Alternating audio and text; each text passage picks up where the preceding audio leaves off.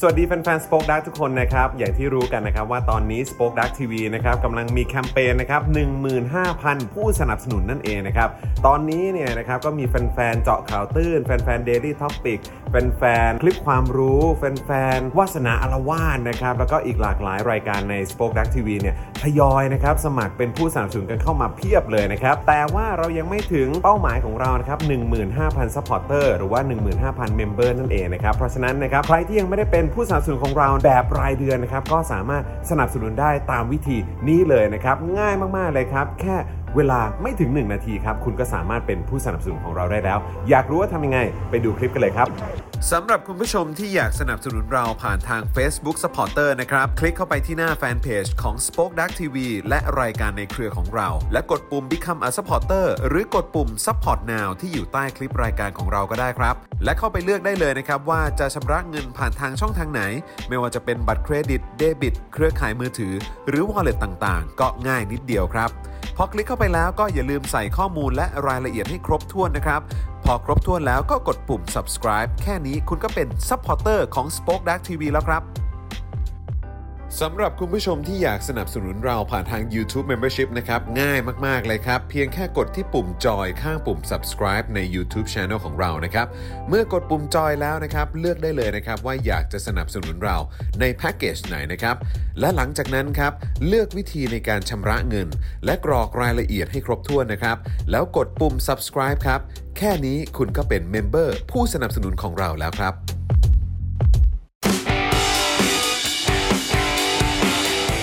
Daily t o p i c ประจำวันที่ 27 กันยายน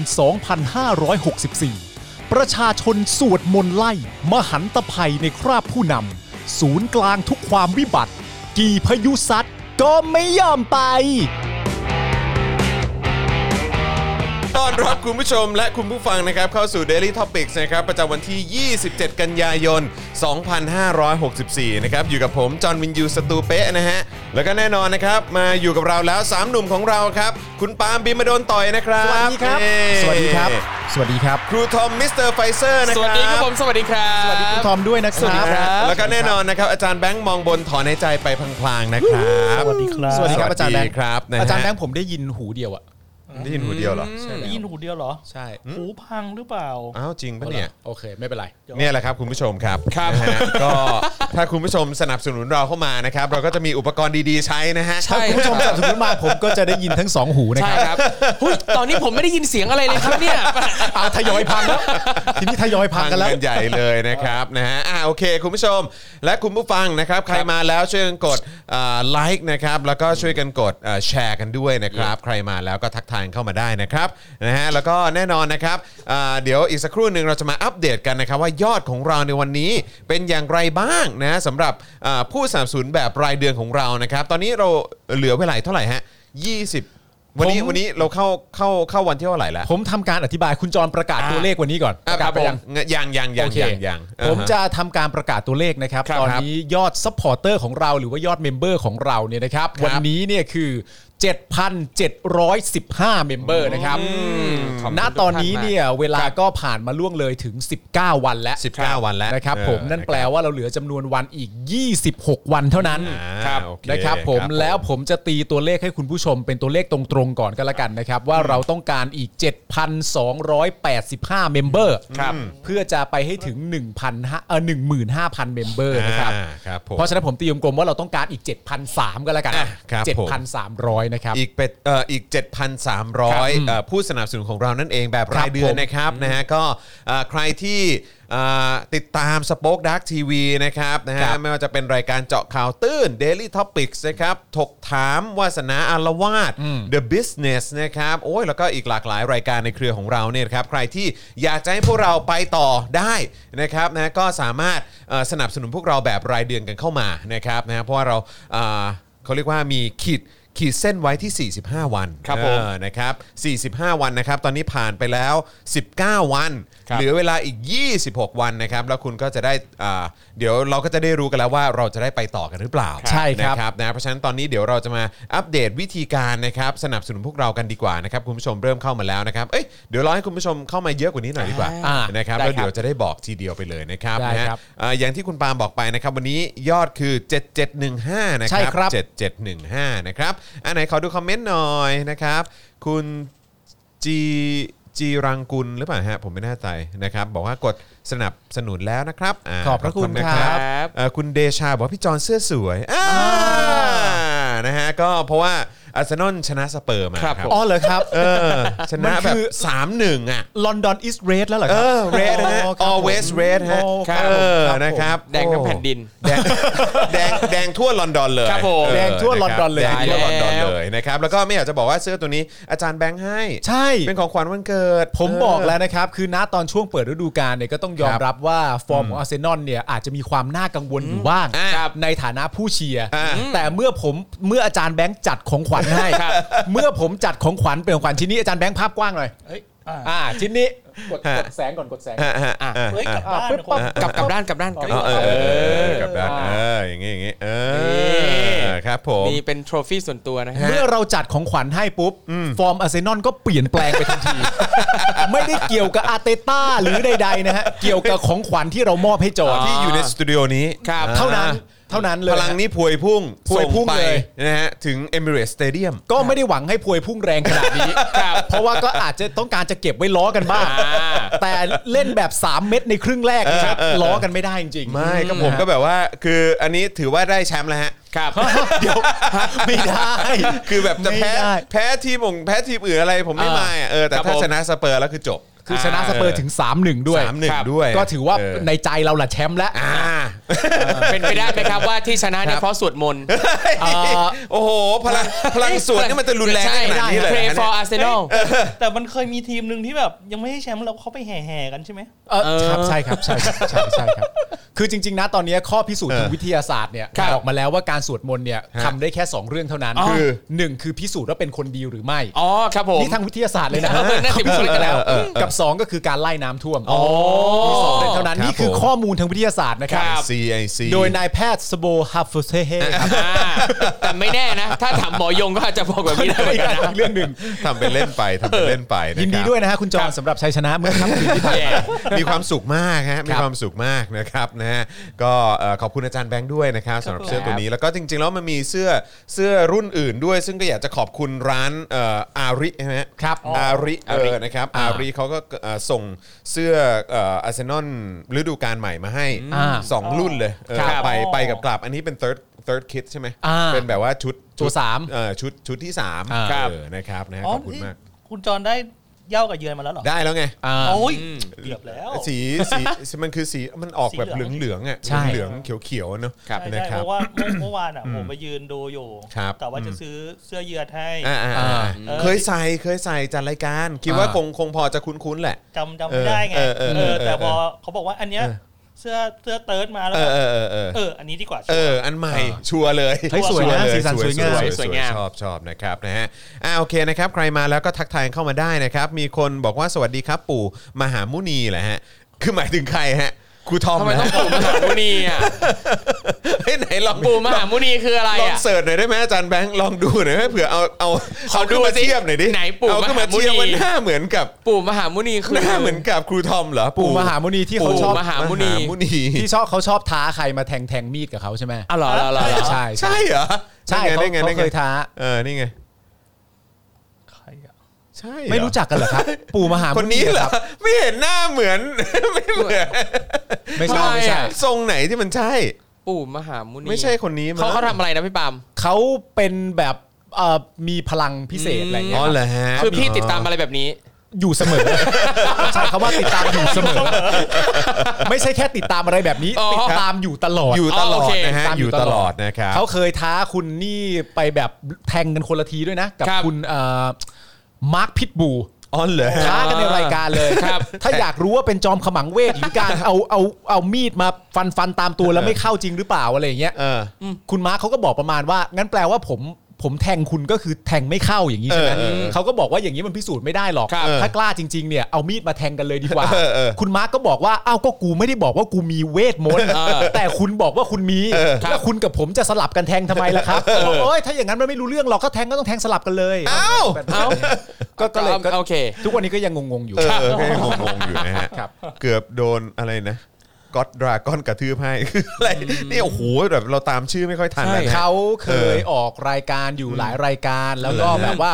มีเรื่องกับคุณมาร์คพิทบูมี ครับ เรื่องกับคุณบีฟักโกส อ่าอ่า อะไรอย่างเงี้ยพวกที่พวกที่ไม่ค่อยเชื่อทางเขาอ่ะ อ๋อ แต่ที่ผมเชื่อก็คือพี่ติดตามอยู่เป็นเสมอ ผมติดตามอยู่เรื่อยๆฮะ ไม่คือแบบเวลามีเรื่องอะไรพวกเนี้ยคือ ครับ สามารถส่งไลน์ไปถามคุณปาล์มได้เลย ใช่ แล้วให้สรุปสรุ ครั ป บ เนื้อหา ใช่ มาให้ อ๋อ ในแบบหนึ่งหนึ่งหนึ่งห ห นึ่ นึ่ ง ง ข้ ย่อ อ หน้าวคาม หนึ่ง อะ โอเค ผมเป็นคน หนึ่งบับ ที่ เบิ้ล ติดตาม เออหนึ่งบับเบิ้ล เรื่องพวกนี้อย่างใกล้ชิดใน ใช่ แทบจะทุกรายการ ก็เออใช่ ในฐานะผู้ที่ไม่เชื่อเรื่องเหล่านี้ที่สุด เออ ครับผม เลยต้องติดตาม อยากฟังไง อ๋อ มันมีแง่มุม เออ มันมีแง่มุมอยู่ดี เอาเกิดมาเป็นคนเท่ากันหมด เออเออ ครับ เออ อยู่ดีวันหนึ่งแบบอ้าวฉันจะเป็นคนวิเศษแล้วนะ เออ แล้วพอฉันวิเศษปุ๊บคนอื่นวิเศษตามไม่ได้ด้วยนะ เออเออ ฉันต้องวิเศษอยู่คนเดียว แล้วถามว่าทำไมคุณถึงสื่อสารกับคนเหล่านั้นได้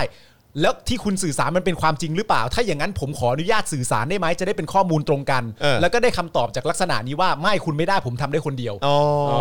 ก็ไม่รู้ว่าจะหาข้อมูลที่ถูกต้อง เออ มาโต้แย้งยังไง เออเออเออ ก็เล่นคุยได้คนเดียวซะแล้ว เออเออเอออ อะไรอย่างเงี้ยมันสนุกสนานนะ คนเรามันต่างกัน ใช่ เออ นะฮะนะฮะเออนะครับ น่าสนใจ อ่ะก็เอ่อลองติดตามกันได้นะครับนะฮะแต่เมื่อกี้ โอ้โหไปสักไกลเลยพอมีคนทักเข้ามาเราก็แบบสรุปคือใคร ปู่มหาหมุนี คือใคร โอเค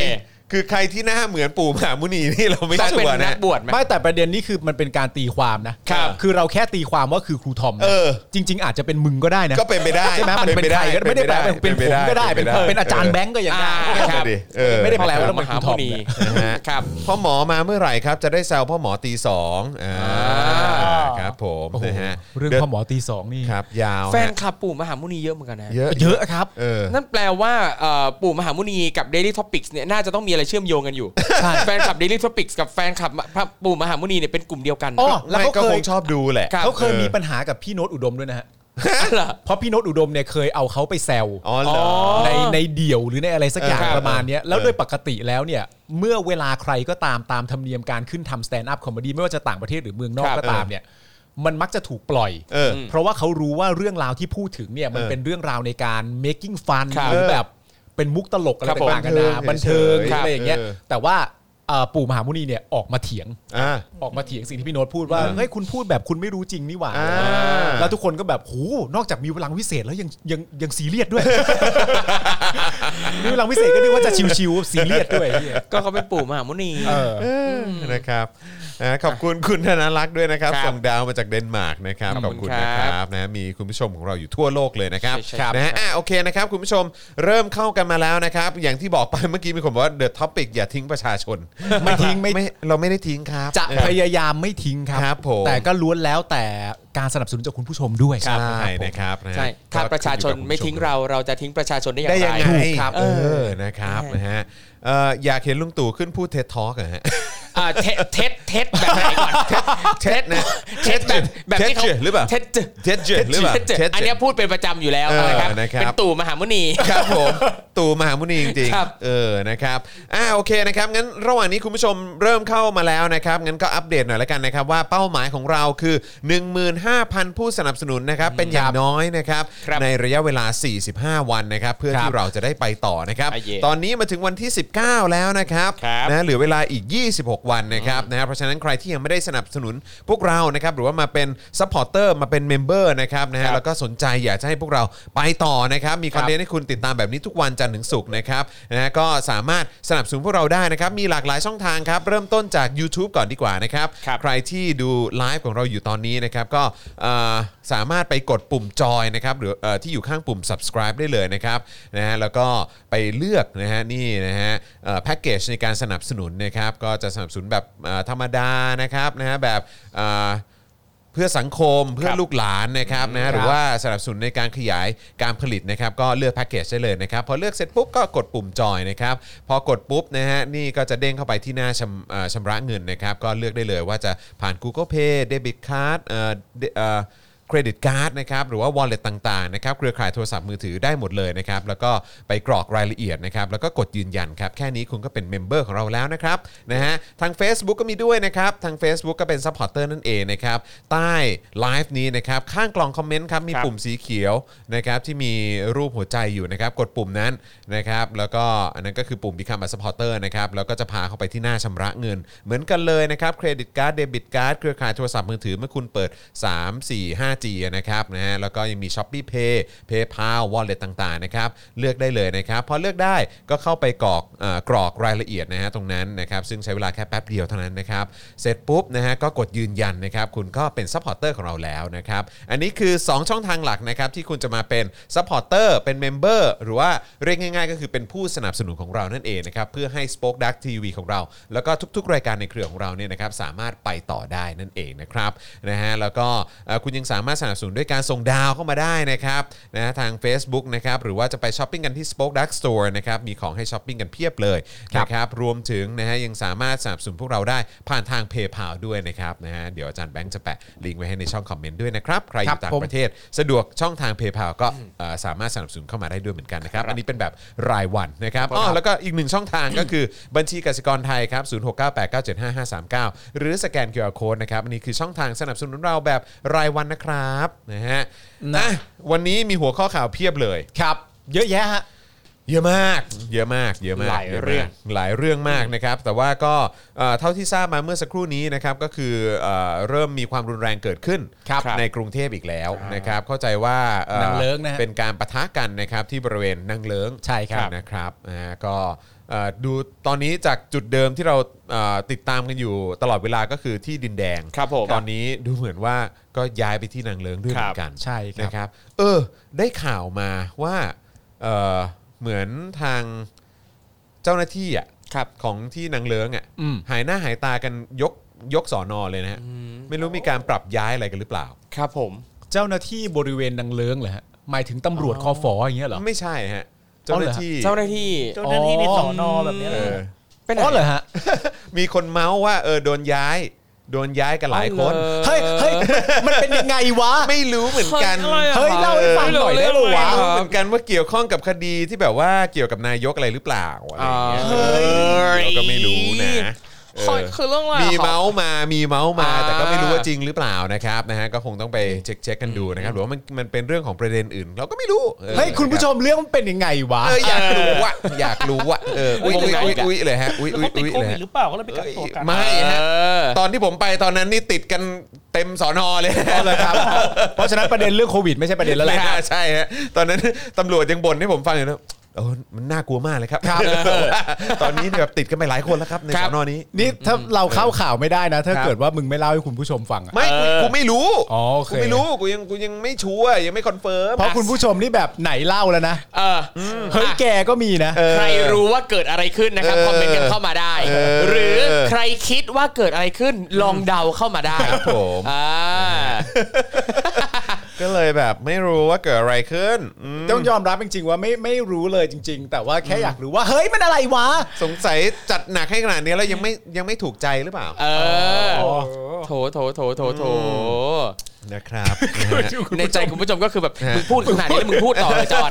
ไม่ผมไม่รู้ผม ไม่รู้ ได้ ไง ข่าวมาเฉยๆผมได้ข่าวมาเฉย อ๋อ ๆ ได้ข่าว เออนะครับ ก็คือมีการย้ายนั่นแหละ แต่ว่าไม่ ไม่รู้ว่าเรื่อง ไม่ อะไร ไม่ไม่ทราบเหตุผลที่แท้จริง ใช่ ว่าโดนย้ายด้วยเหตุผลว่าอะไร ไม่แน่อาจจะแบบว่าทำงานดีมากได้แบบย้ายไป โปรโมทเงี้ยเหรอ ที่อื่นหรือเปล่าอะไรอย่างเงี้ย จริง ๆ มันก็ได้สองประเด็นหนึ่งย้ายขึ้นกับย้ายลง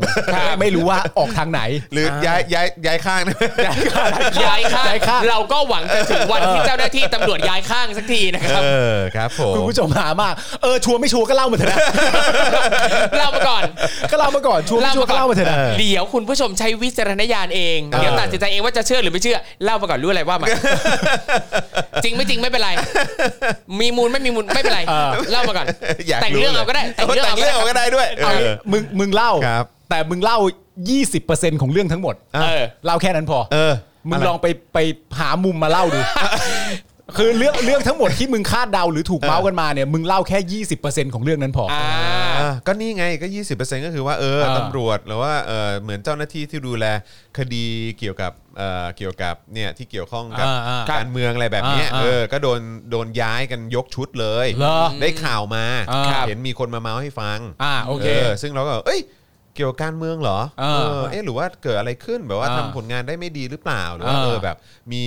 เหตุติดขัดอะไรหรือเปล่าเลยต้อง ครับ แบบโยกย้ายกันอะไรแบบเนี้ยหรือว่า อ่า เอาคนที่มีความสามารถเข้ามาแทนที่หรือเปล่าหรืออะไรเราก็ไม่รู้ไงเออว่าเพราะอะไร เอาเอาคนดีย้ายไปทำหน้าที่ที่ยิ่งใหญ่กว่า อ๋อ อาจจะเป็นอย่างเอ่ออาจจะเป็น ห อ รื ย่ อง เป นั้นก็ล่าได้ไม่รู้ ห ไม่ รือ รู้ หรืออาจจะปฏิบัติหน้าที่ได้ไม่รู้ไง เออเออเราก็ไม่ชัวร์ อ่าโอเค รั ยี่สิบเปอร์เซ็นต์ละ เออยี่สิบเปอร์เซ็นต์นะเออนะครับ เราก็ไม่ชัวร์นะครับ แต่ว่าเมื่อสักครู่นี้คือมีคนบอกว่าเมื่อวานเห็นคุณปาล์มไปออกอะไรนะสี่สี่สี่ต่อสี่อะไรแฟมิลี่ นานแล้วครับ นานแล้วใช่ไหมฮะ มารีรันนะฮะ เขามารีรันใช่ไหมฮะ มารี เอ รัน อ อ่า กับที่บ้านใช่ไหม ใช่ กั ครับ กับคุณพ่อ ใช่เออนฮะานแล้วนานมากแล้วครับ ตอนนั้นคือมีใครไปบ้างอ่ะ ผมไป ก็ต้องก็ต้องมีสี่คนใช่ไห ผม ม ไปสองที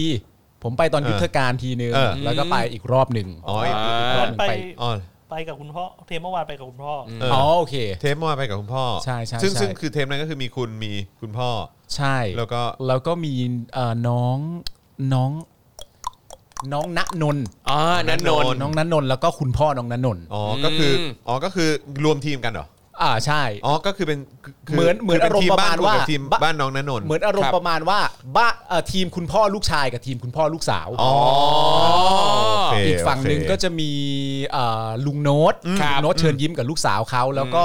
ผมไม่แน่ใจขออภัยจริงๆว่าไม่แน่ใจว่าเป็นพี่ฝันดีหรือฝันเด่นกับลูกสาวของเขา อ๋ อ๋อครับผม ครับผม น้องนันนนนี่ก็น่าเชิญมาพูดคุย อ๋อเหรอครับ เออ เหรอเออ อ่ะเล่าแค่ประมาณ 20%ก่อน ตอนนี้ตอนนี้น้องเขาสังกัดที่ไหนฮะ GMM อ๋ออยู่ GMM GMMTV เหรอ ใช่ครับ อ๋อ GMMTV ใช่ครับ นี่เดี๋ยว น่าจะ ไม่แน่ใจ ยาก ว่าปลายปีนี้หรือต้นปีหน้าเดี๋ยวมี โอ้โห โปรเจกต์ใหญ่ของเขาแบบเปรี้ยงป้างอีกแน่นอน อ่า น้องนันนนท์ ของของน้องเองหรือว่าของทาง เอา GMM ของของค่ายของค่าย อ๋อ ครับ ของ GMMTV ใช่ไหม สุดยอดรอติดตามกันได้ น้องนันนนนี่เก่งมาก เออ ผม ครับ ชอบเพลงน้องนันนนท์ด้วยนะ ครับ ที่เขาร้องกับเอ่อวงเกิร์ลกรุ๊ปอะวงวงซิสซี่หรือวงอะไรประมาณเนี้ย ครับ เพลงเพราะดีฮะ อ๋อ น่ารัก เหอ ดี ฮะ ครับ เออนะครับ สาวๆก็น่ารักครับน้องนันนนท์ก็หล่อเหลาครับผม เออ ครับผม ชอบ แต่ประเด็นอยู่ที่สาวๆก็น่ารัก ประเด็นใหญ่ อ่าพี่ไทนี่ครับ เขาไม่เท่าหัวเขาดูอยู่ อ๋อ ดูอ ยู่ดูอยู่ครับดูอยู่นะครับอ่าโอเคนะครับ เดี๋ยวเรามาดูหัวข้อเอ่อที่เราจะมาพูดคุยกันในวันนี้หน่อยดีกว่านะครับ ก็จะมี เอ้ยอัปเดตความเสียหายล่าสุดจากพายุเตี้ยนหมู่นะครับ เตี้ยนหมู เออนะฮะถล่มหนักจนน้ำท่วมฉับพลันนะครับ หลายจังหวัดเลยนะครับ ชาวสุโขทัยชี้อาจเป็นเพราะอ่างเก็บน้ำเขื่อนฝายขวางทางไหลของน้ำตามธรรมชาตินะครับ อ๋อครับ อันนี้คือที่เขาแบบนิยมไปทำกันใช่ไหม ครับ พวกฝายพวกอะไรอย่างนี้ใช่ไหม ใช่ครับ เออนะครับ ตำรวจบุกค้นแคมป์ก่อสร้างดินแดนนะครับ ครับ เตือนผู้ปกครองหากปล่อยลูกหลานออกมาสร้างความวุ่นวายถูกดำเนินคดีแน่ อ้าว เอ้า อืม ในแง่ไหนฮะ นี่คือเตือนคือว่าพ่อแม่จะโดนหรือว่าลูกๆจะโดนครับ เดี๋ยว ครับ เรามาดูรายละเอียดกันนะครับนายกห่วงเยาวชนเหรอเออนะครับถ้าห่วงถ้าห่วงจริงแม่งคงออกไปแล้วอะนะฮะ ใช่ครับ เออนะฮะนายกห่วงเยาวชนหมดอนาคต โอ้โห เออ เขาไม่เหลือแล้วแหละตั้งแต่มึงเข้ามาเนี่ย ครับ ครับ ถูกปลุกปันเผาป้อมก่อเหตุที่ดินแดง โฆษกรัฐบาลประนามเบื้องหลังม็อบใช้เยาวชนก่อเหตุรุนแรงนะครับ ประนามใครอะ เออนั่นแหละฮะก็คงแบบว่าต้อง ประนามใครอะ หมายถึงใครสักคนหรือเปล่า เออ นะฮะ พักใดพักหนึ่ง ตัวการแบบว่าความชั่วร้าย หรือตัวการใหญ่ที่มันไม่ได้อยู่ในประเทศไทยแล้ว นั่นน่ะสินะฮะ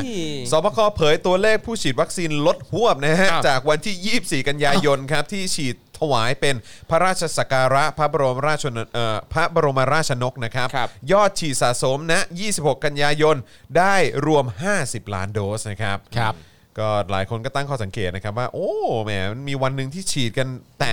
ล้านได้เลยนะ ครับใช่ แล้วทำไมถึงไม่เกิดขึ้นในวันอื่นบ้าง นั่นเนี่ย อะไรแบบ ทำไม นี้ อ่ะ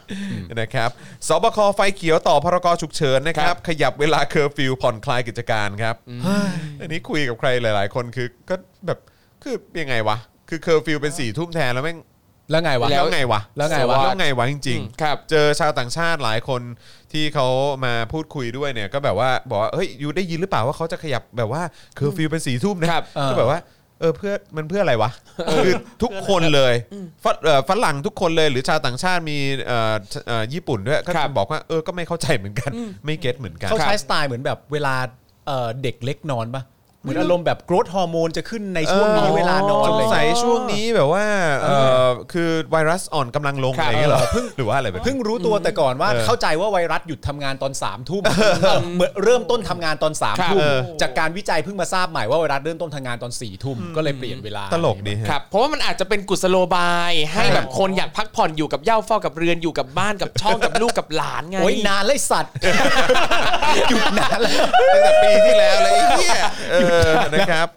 พบทบไฟเขียวตั้ง ครับ โต๊ะข่าวทบครับ อ่ะ ตั้งมาทำไมครับ ทำงานเหมือนกองบรรณาธิการข่าวนะครับทำสกู๊ปคิดคอนเทนต์ทำข่าวเชิงรุก ย้ำชัดว่าแบบเนี้ยไม่ใช่ I.O. นะจ๊ะ อ๋อ นะ โอ ครับ เค แค่มึงย้ำก็น่าสงสัย ค แล้ รั ว บผมนะฮะแล้วก็อยากรู้เหมือนกันว่ามันหน้าที่ เหรอ แสดงว่า เออ ก่อนหน้านี้ I.O. หมดเลยใช่ไหมครับ นั่นน่ะสิ นั่นน่ะสิ สีพันวางานเข้านะฮะ DSI แจ้งผลสอบพบโรงแรมหรูส่อออกเอกสารสิทธิ์ที่ดินมิชอบครับ อ้าว นะฮะ โอ้โหหลักเรื่องหลายประเด็นนะฮะเนี่ยที่นี่ ก็เข้าใจว่าคนที่เป็นเอ่อคนที่ผลักดันเรื่องนี้ อ่า อย่างเข้มข้น ครับ นะครับ ครับ ก็ต้องเอ่อน่าจะต้องยกเครดิตให้กับทางคุณวีระสมความคิดด้วยเหมือนกันนะค ครั รับบ ผม นะฮะก็เป็นเลขาธิการเครือข่ายประชาชนต้านคอร์รัปชันนะครับ อ่า ครับ นะฮะผลักดันอย่างแบบว่ายิ่งยวดมาก ครับผม ๆนะครับผลกระทบโควิด -19 ในปี 64 นะครับทำให้มีเด็กยากจนประมาณ 1.9 ล้านคนครับนะฮะแล้วก็อีก 43,060 คนนะครับที่ ครับ หลุดออกจากระบบการศึกษานะครับ โอ้โห ตลกมากเลยนะฮะแล้วก็อย่างที่เราบอกไปเมื่อ2อสามข่าวที่แล้ว ครับ ก็คือประยุทธ์ห่วงอนาคต อนาคต ของเยาวชน ใช่ นะฮะว่าจะหมดอนาคตครับ โอ้โห แต่ ไม่ ไม่ ยาก ดู เลย เลยนะฮะว่าเนี่ยไอการบริหารจัดการโควิดที่ ครับ ห่วยแตกของตัวเองเนี่ยนะครั ใช่ครับ บ นะฮะก็คือสิ่งที่ทำให้เด็กเนี่ยแหละหมดอนาคต ใช่ครับ ใช่ครับ ไม่ยากครับการที่จะทำให้อนาคตเด็กๆกลับมาเนี่ยอื้อหือทางเดียวเลยครับ ครับ ครับ ครับผม ไปซะไปซะ วันก่อนวันก่อนได้ดูนี้ปะได้ดูที่เอ่อในอาร์มอ่ะคุณอาร์มอ่ะเอ่อเขารีวิวแท็บเล็ตเอ่อแท็บเล็ต โอ้ยไม่ได้ดู แท็บเล็ตของเอ่อสมัยยิ่งลักษณ์อ่ะ อ๋ออ๋อยังไม่ได้ดูยังไม่ได้ดูครับ แล้วคือหลังจากที่พอคอสชยึดอำนาจเข้ามาปุ๊บ ครับ ใช่ไหมก็ยกเลิกโครงการนี้เว้ยแล้วในอาร์มเนี่ยก็เอาไอ้ตัวแท็บเล็ตสมัยยิ่งรักษณ์อ่ะ ครับ แล้วก็มารีวิวตัว actual ที่เขาใช้ในการเรียนการสอนเลยนะครับ ใน แล้ว สมัยนั้นเลย ในสมัยนั้น เออ แล้วก็ไม่ได้มีการอัปเดตไม่ได้มีอะไรทำอะไรทั้งสิ้น ครับ หยิบออกมาดูแล้วก็มาลองเทสดูอ่ะ เออ คือโอเคมากเลยนะ อ่า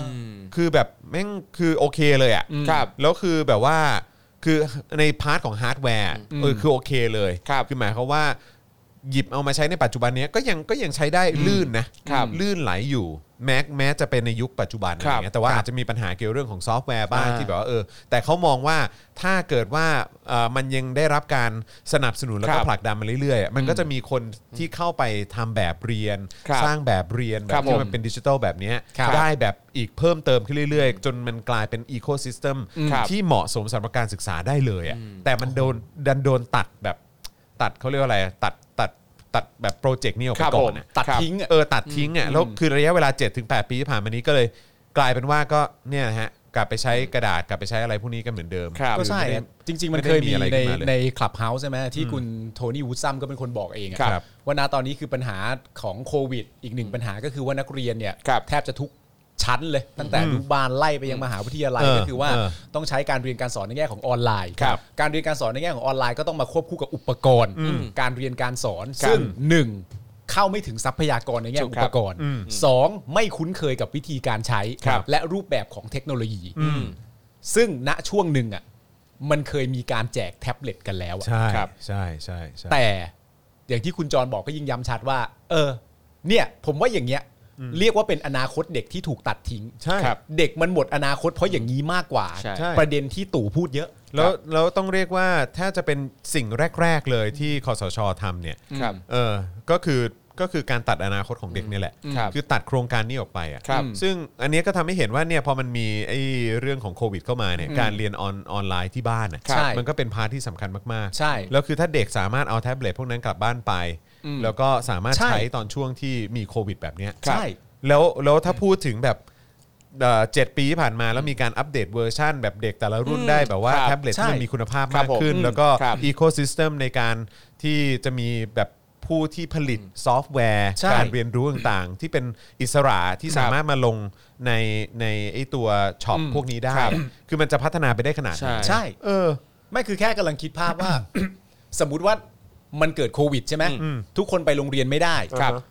และแค่คิดภาพในประเทศไทยว่ามันจะดูงดงามขนาดไหนว่าถ้ามีการประกาศมาเสร็จเรียบร้อยว่าโอเค เราจะเรียนออนไลน์ วิธีการเรียนออนไลน์เนี่ยเราจะต้องมีอุปกรณ์ ครับ และวิธีการใช้อุปกรณ์เป็นแบบนี้นะ แล้วพอพูดโบะเสร็จเรียบร้อย ผู้ปกครองทุกคนรวมถึงนักเรียนบอกโอเคเก็ต ค ส รับ บายพระ เข้าใจ เพราะ เลย ชินแล้วไง เพราะชินแล้ครัวบชินแล้ว ใช้กัน บข จ อง น ที่ ชิน มี แล้ว ใช่ โอ้โห ใช่ใช่ แต่ตอนนี้คือแบบไม่ตอนนี้ตอนนี้คือถึงแม้ว่าเวลาผ่านไปนานมากแล้วกับการเรียนออนไลน์แต่ว่าเด็กหลายคนเนี่ยก็ยังไม่สามารถจะเข้าถึงอุปกรณ์เหล่านี้ ใช่ปะถูก แล้วก็ เออ ครูจำนวนไม่น้อยเหมือนกันที่ก็ก็ยังไม่คุ้นเคยกับการใช้อุปกรณ์เหล่านี้ ถูกใช่ อย่างช่วงแรกโอ้โหครูหลายคนเนี่ยมีปัญหาเยอะมากเลย เพราะว่าเขาไม่ได้รับการสนับสนุนเรื่องอุปกรณ์ทำให้ครูจำนวนไม่น้อยนะครับ ก็ต้องควักตังค์ตัวเองเพื่อมาซื้ออุปกรณ์ซื้ออะไรต่าง ใช่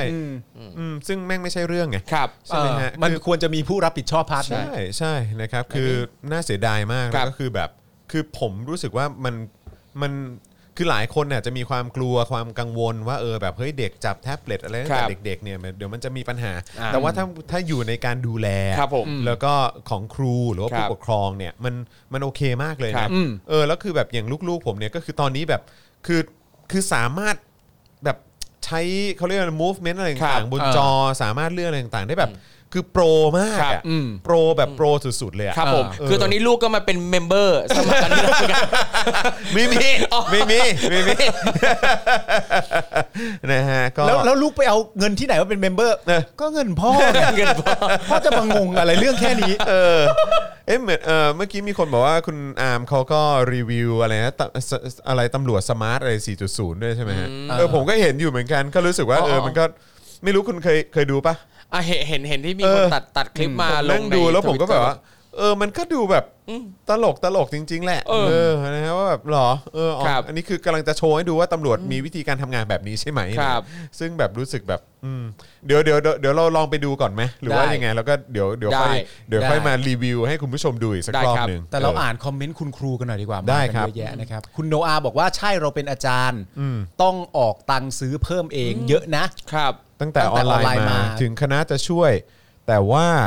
ของก็แยกกับกับที่บ้านใช่ไหมฮะ ครับ ที่ทำงานนะครับ อ๋อ แล้วคือ โเ พอเป็นครูอ่ะอุปกรณ์ที่ใช้อ่ะไม่ใช่มีแค่เอ่อโทรศัพท์ หรือแท็บเล็ตเท่านั้นยังต้องมีไฟหรือมีไมค์หรืออะไรต่างๆ ด้วยเพื่อให้คุณภาพเนี่ยมันออกมาดี เพื่อที่ว่าเอ่อนักเรียนเนี่ยจะได้อยู่กับการเรียนตรงนั้นด้วย ใช่ อ่า แล้วนี่คือต้องพูดถึงเรื่องค่าหนงค่าเน็ตอะไร ครับ ต่างๆผม ใช่ไหม ใช่ครับ เออนะครับนะฮะสมาร์ทจัดอย่างกับละครช่องสาม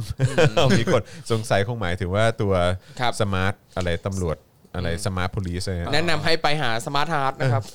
ตำรวจ 4.0 โคตรฮามีคนหน้าเหมือนผู้กำกับโจอีก จริงเหรอ เหรอ มีด้วยเหรอ เนี่ย เฮ้ย ตั้งใจแคสมากเลยนะ ไม่แล้วยังไงแล้วเดินถือถุงดำมาปะเดินลากถุงดำไม่เขาอาจจะมาเก็บขยะก็ได้ คุณ X g r o บอกว่าครูประถมนี่ซื้ออุปกรณ์เองหมดเลย โอ้โห เออนะค ครั รับบ นะฮะโอ้ยตายละนะครับอ่ะโอเคนะครับนึงเดี๋ยวเรามาเข้าข่าวกันหน่อยดีกว่านะครับคุณผู้ชมครับ ครับ นะเรื่องที่เราต้องพูดถึงก็คือ ตอนนี้ที่หลายคนก็กังวลนะครับก็คือเรื่องของน้ำท่วมนะครับซึ่งในหลาย ๆ จังหวัดนี้ได้รับผลกระทบอย่างหนัก ครับผม มากๆเลยนะครับนะฮะก็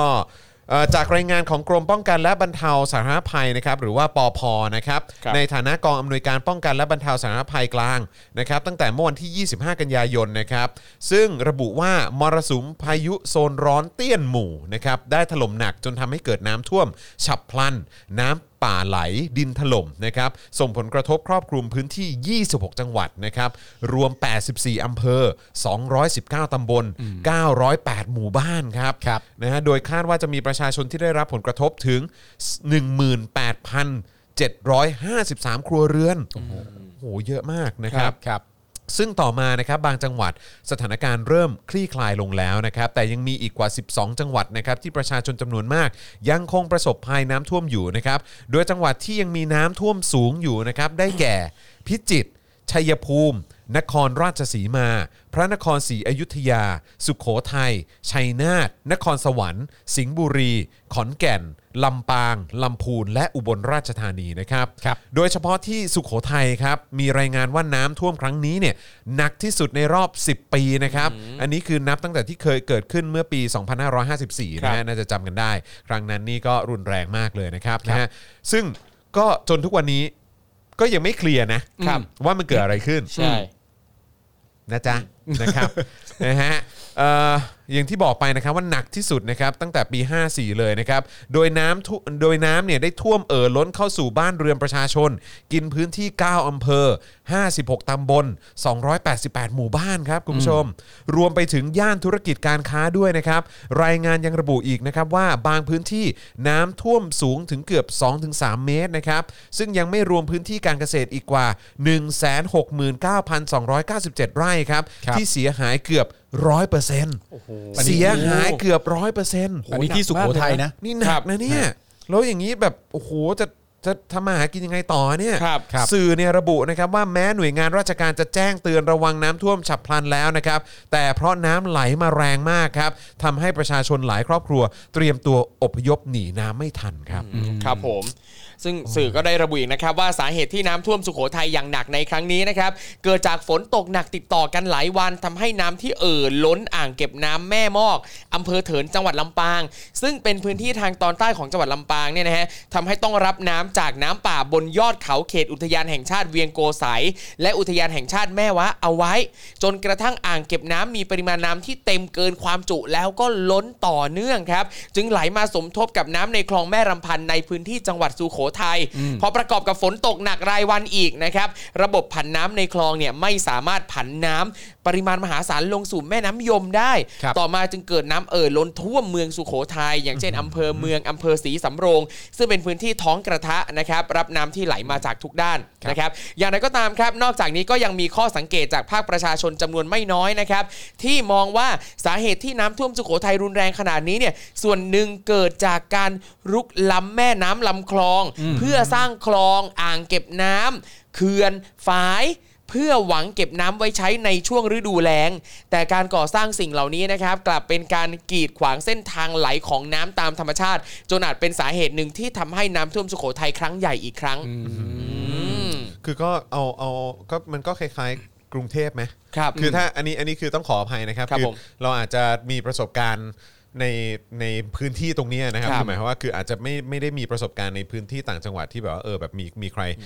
ที่ที่เราไม่เคยโดนกับตัว ครับ นะครับนะคือด้วยความที่อยู่ในกรุงเทพเนี่ยเราก็มักจะได้ยินเสมอว่าเออมีโครงการ ครับ หมู่บ้าน หรือว่าอาจจะเป็นคอนโด หรือ ครั ว่า บ เออมีการสร้างตึกสร้างอาคาร หรือว่าสร้างถนนหรือ ครั ตัด บ อะไรถนนอะไรก็ตามที่มันทำให้ไปขวางทาง ขวางทางน้ำ ทางน้ำที่มันจะ ครับ ระบายหรือว่า ครับ ที่มันจะไหลออกไปอะไรอย่างเงี้ ครั ย บ ซึ่งอันนี้อาจจะคล้ายๆกันหรือเปล่า ใช่ครับ เราก็ไม่ชัวร์เหมือนกัน ครับจริงๆ อย่างเอ่อการสร้างฝายสร้างเขื่อนสร้างอ่างเก็บน้ำเนี่ยก็จะมีนักวิชาการ กลุ่มหนึ่งนะครับที่มองว่าจริงๆ แล้วการสร้างลักษณะเนี่ยมันส่งผลเสียมากกว่าผลดีนะครับอย่างอันนี้เนี่ยเป็นเอ่อผลเสียอย่างหนึ่งที่เกิดขึ้นจากการสร้างสิ่งเหล่านี้ด้วย ซึ่งเอ่อเวลาศึกษาค้นคว้าแบบที่ยังไม่รอบคอบพอ ไม่ครอบคลุมพอเนี่ยแล้วรีบตัดสินใจทำเพราะคิดว่ามันเกิดข้อดี แต่ในความจริงแล้วข้อเสียมันดันมีเยอะกว่า มันก็อาจจะส่งผลเสียแบบเนี้ยครับ ใช่ แล้วก็อันนี้คือยังไม่นับจุดในแง่ของว่าการที่เร่งสร้างหรือว่าจะต้องมีให้ได้ ครับ เกี่ยวข้องกับเรื่องของผลประโยชน์ด้วย ครับผม นะครับนะฮะเอ่อทั้งนี้เนี่ยนะครับมีรายงานเมื่อช่วงเช้าวันนี้นะครับนะ ครั ฮะ บ ว่า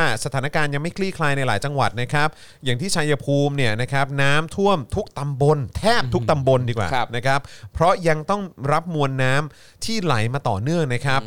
ที่โคราช ครับ นะครับนครราชสีมานะครับก็ยังมีน้ำเอ่อล้นจากอ่างเก็บน้ำลำเชียงไกรนะครับซึ่งการที่น้ำล้นออกมาเนี่ยทำให้อาคารและทางระบายน้ำบริเวณใกล้เคียงนะครับ ซึ่งกำลังก่อสร้างชำรุดครับ ครับ เพราะเอ่อทำทำ นบดิน ทำนบดินเนอะของไซต์ก่อสร้างเนี่ยไม่สามารถต้านน้ำได้นะครับน้ำเนี่ยก็เลยไหลตรงที่ก่อสร้างเอ่อทางประตูระบายน้ำนะครับ ครับ นะฮะขณะที่เอ่ออำเภออุ้มผางนะฮะที่ตากเนี่ยนะครับสื่อรายงานว่าเกือบจมบาดาลครับ เพราะน้ำท่วมสูงถึงหลังคาฮะ ครับ ไฟฟ้าในพื้นที่ดับตลอดวันนะครับ ส่วนที่ปทุมธานีนะครับตอนนี้เนี่ยรองผู้ว่าราชการจังหวัดประกาศแจ้งเตือนประชาชนแล้วนะครับให้เฝ้าระวังสถานการณ์น้ำท่วม 24 ชั่วโมง ครับผมโหจากที่ตามดูเนี่ยก็หนักหนาในหลายพื้นที่นะครับ อย่างเมื่อเมื่อคืนนี้นะครับมีเพื่อนผมนะฮะคือเป็นหมออยู่ที่ชัยภูมิ แล้วก็อ่ามาธุระที่กรุงเทพ แล้วก็นั่งรถทัวร์กับชัยภูมิเมื่อคืนนะครับน่าจะประมาณตีหนึ่งกว่าๆเพื่อนโพสต์ว่าระหว่างทางที่อ่าอยู่บนรถทัวร์เดินทางกลับชัยภูมินะครับเจอน้ำท่วม แล้วคืออยู่บนรถทัวร์นะฮะน้ำอ่ะเข้ามาในรถทัวร์เลย นั่งอยู่อย่างเงี้ยน้ำเข้ามาแบบอื้อหือถึงขาเลย เฮ้ย ซึ่งการ แต่ ที่ นั่นนั่น เลย คือ เหรอ ท้องถนนเลยนะ ใช่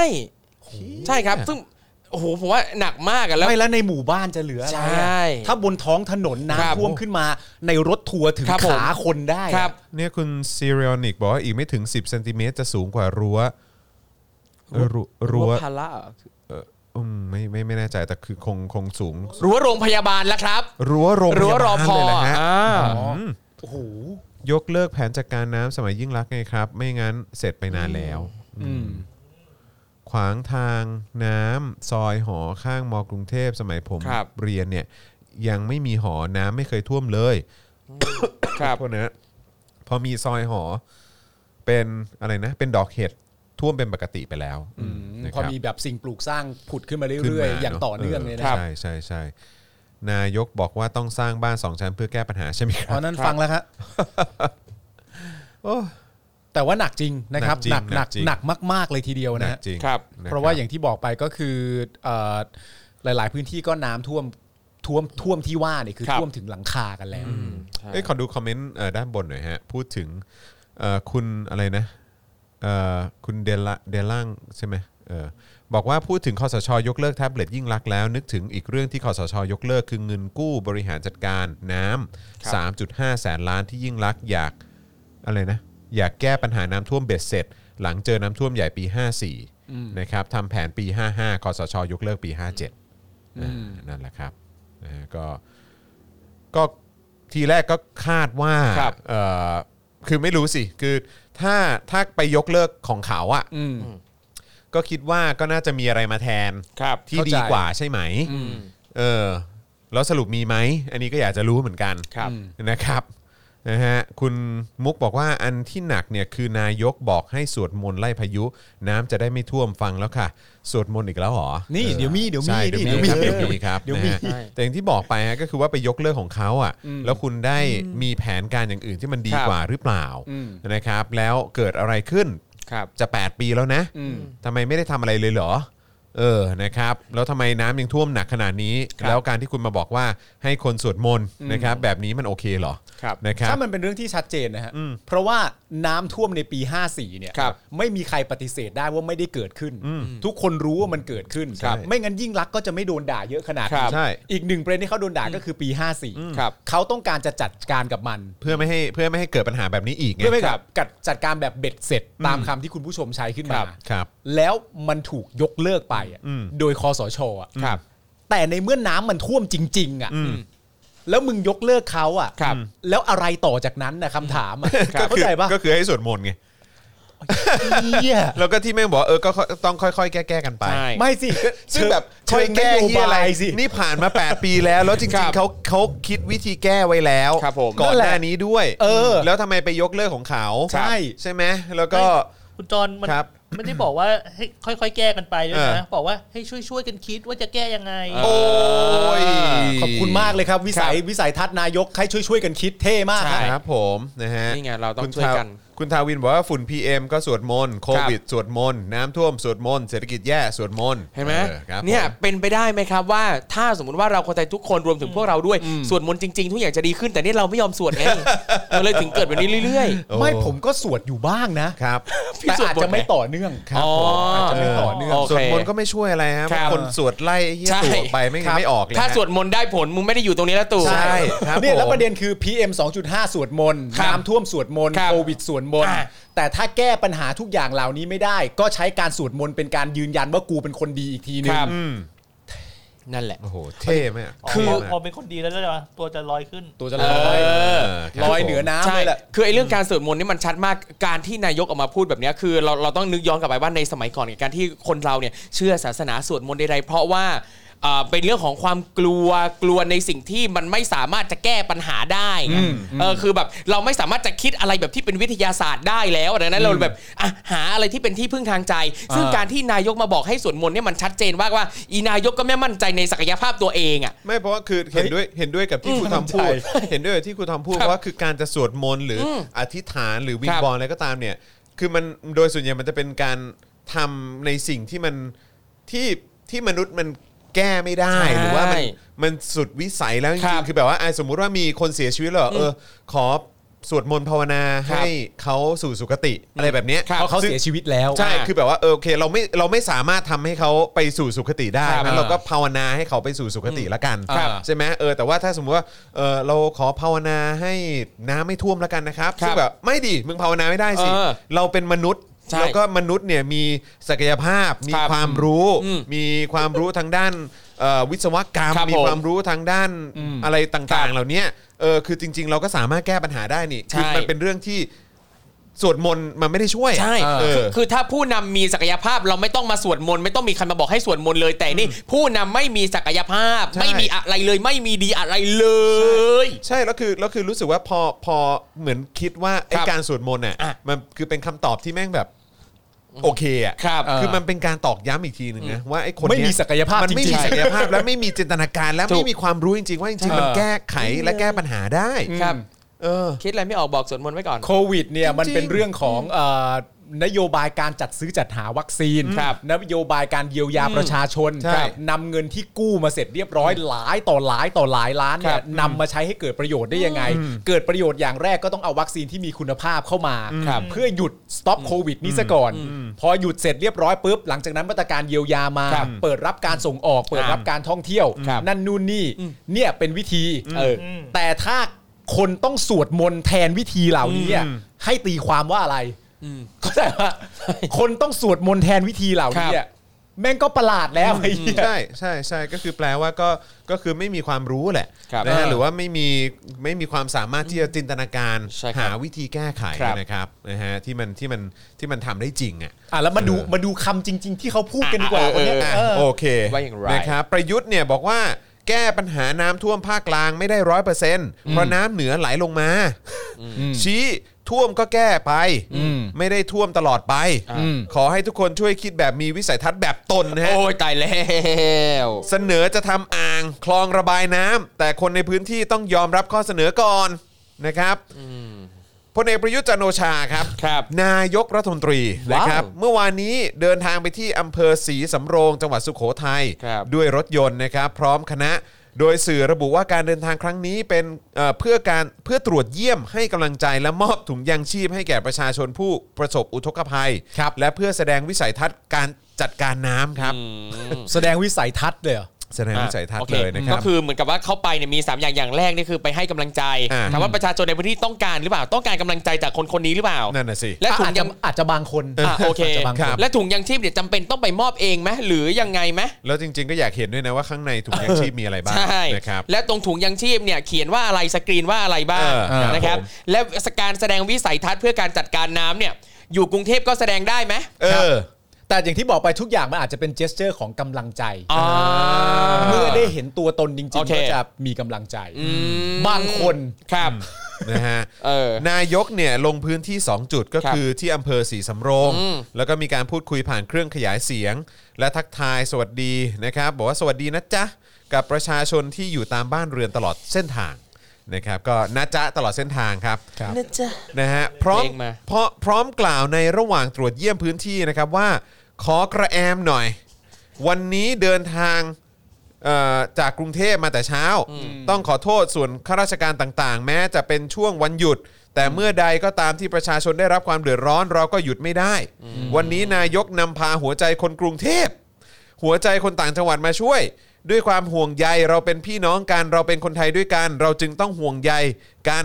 ซึ่งไม่ใช่เพียงแค่จังหวัดนี้เดือดร้อน แต่จังหวัดอื่นก็เดือดร้อน จากพายุที่เข้ามาเป็นระยะ ซึ่งรัฐบาลจำเป็นต้องมีแผนการบริหารจัดการน้ำทั้งประเทศในภาพรวม ซึ่งรัฐบาลที่ว่าก็คือ มึงอะแหละ ใช่ นะฮะแล้วก็บอกว่าอีกเรื่องจะต้องดูว่าประเทศไทยจะเดินหน้าไปอย่างไร เพื่อพลิกโฉมคนไทย ให้ประชาชนมีรายได้ที่เพียงพออเพียงพอต่อการใช้จ่าย และเพียงพอเพื่อให้ลูกหลานได้เรียนหนังสือ ที่รัฐบาลต้องเร่งคิดต้องพยายามแก้ปัญหาติดขัดที่มีมากพอสมควร ซึ่งเราเดินได้มาขนาดนี้แล้วก็ต้องเดินต่อไป เพราะนี่คืออนาคตครับ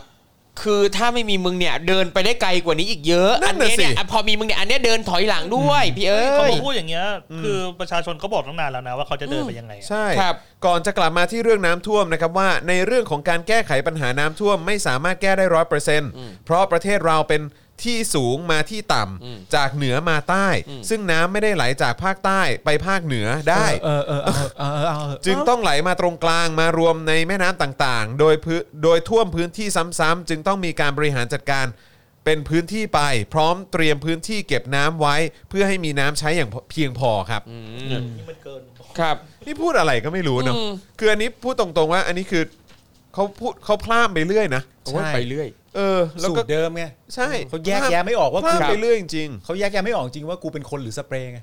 กูเน้นพ่นอ่ะ ๆพลาดไปจริงๆครับ เน้นพ่นอย่างเดียวไม่แล้วผมคืออย่างแรกเลยนะไอ้ขอขอกระแอมหน่อยเนี่ย ก็ต้องยอมรับว่าไม่ต้องขอก็ได้ เพราะว่าตอน ทำ ยึ ไม ด วะ อำนาจมึงก็ไม่ได้ขอ เออ ทำไม่ไม่ต้องขอแกแอมอ่ะผมไม่เข้าใจ แม่งเป็นลีลาของแม่งไม่รู้ เกริ่ เป็น นที่อะไร เก หมือ ริ่ กัน เกริ่นเกริ่นนิดนึงเกริ่นนิดนึงให้ดูแบบกันเองเข้าถึงง่ายอ่า ไม่แต่แต่แต่ในความรู้สึกผ ครั ม บ อะในการฟังประโยคของเขาในเรื่องของการพลิกโฉมคนไทย ครับ แผนบริการจัดการกับ เออ น้ำน้ำเป็นที่มาอะไรต่างๆ นานายังไงนั่นนู่นนี่อะไรอย่างเงี้ คยรับ คือความเจ็บปวดสำหรับผมมันคือ การพูดของยุทธเนี่ย อืม ทั้งหมดนี้อ่ะ อืม มันมีประชาชนกลุ่มหนึ่งที่มีความรู้สึกว่าพูดเท่านี้ก็เพียงพอแล้วอะ ครับ อันนี้ผมว่ามันเจ็บปวดมากเลยนะ ในขณะที่ใครต่อใครหรือหลายคนที่แบบ นี่พูดอะไรอ่ะ อืม และการพูดทั้งหมดเหล่านี้มันจะแก้ปัญหาอะไรได้บ้างในเชิงนโยบายในในเชิงอะไรก็ตามแต่อะ ครับ แต่ในขณะเดียวกันมันมีคนกลุ่มหนึ่งจริงๆแบบเออที่ท่านนายกพูดก็ถูก ไม่เพราะว่าคือคือบางทีอ่ะไอ้การที่จะมาบอกว่าเอ้ยต้องทำยังไงนะว่า ค จะ รับ พลิกโฉมอะไรยังไง เราต้องช่วยกันคิดนะว่าต้องทำยังไง คือจริง ๆ อันเนี้ยมัน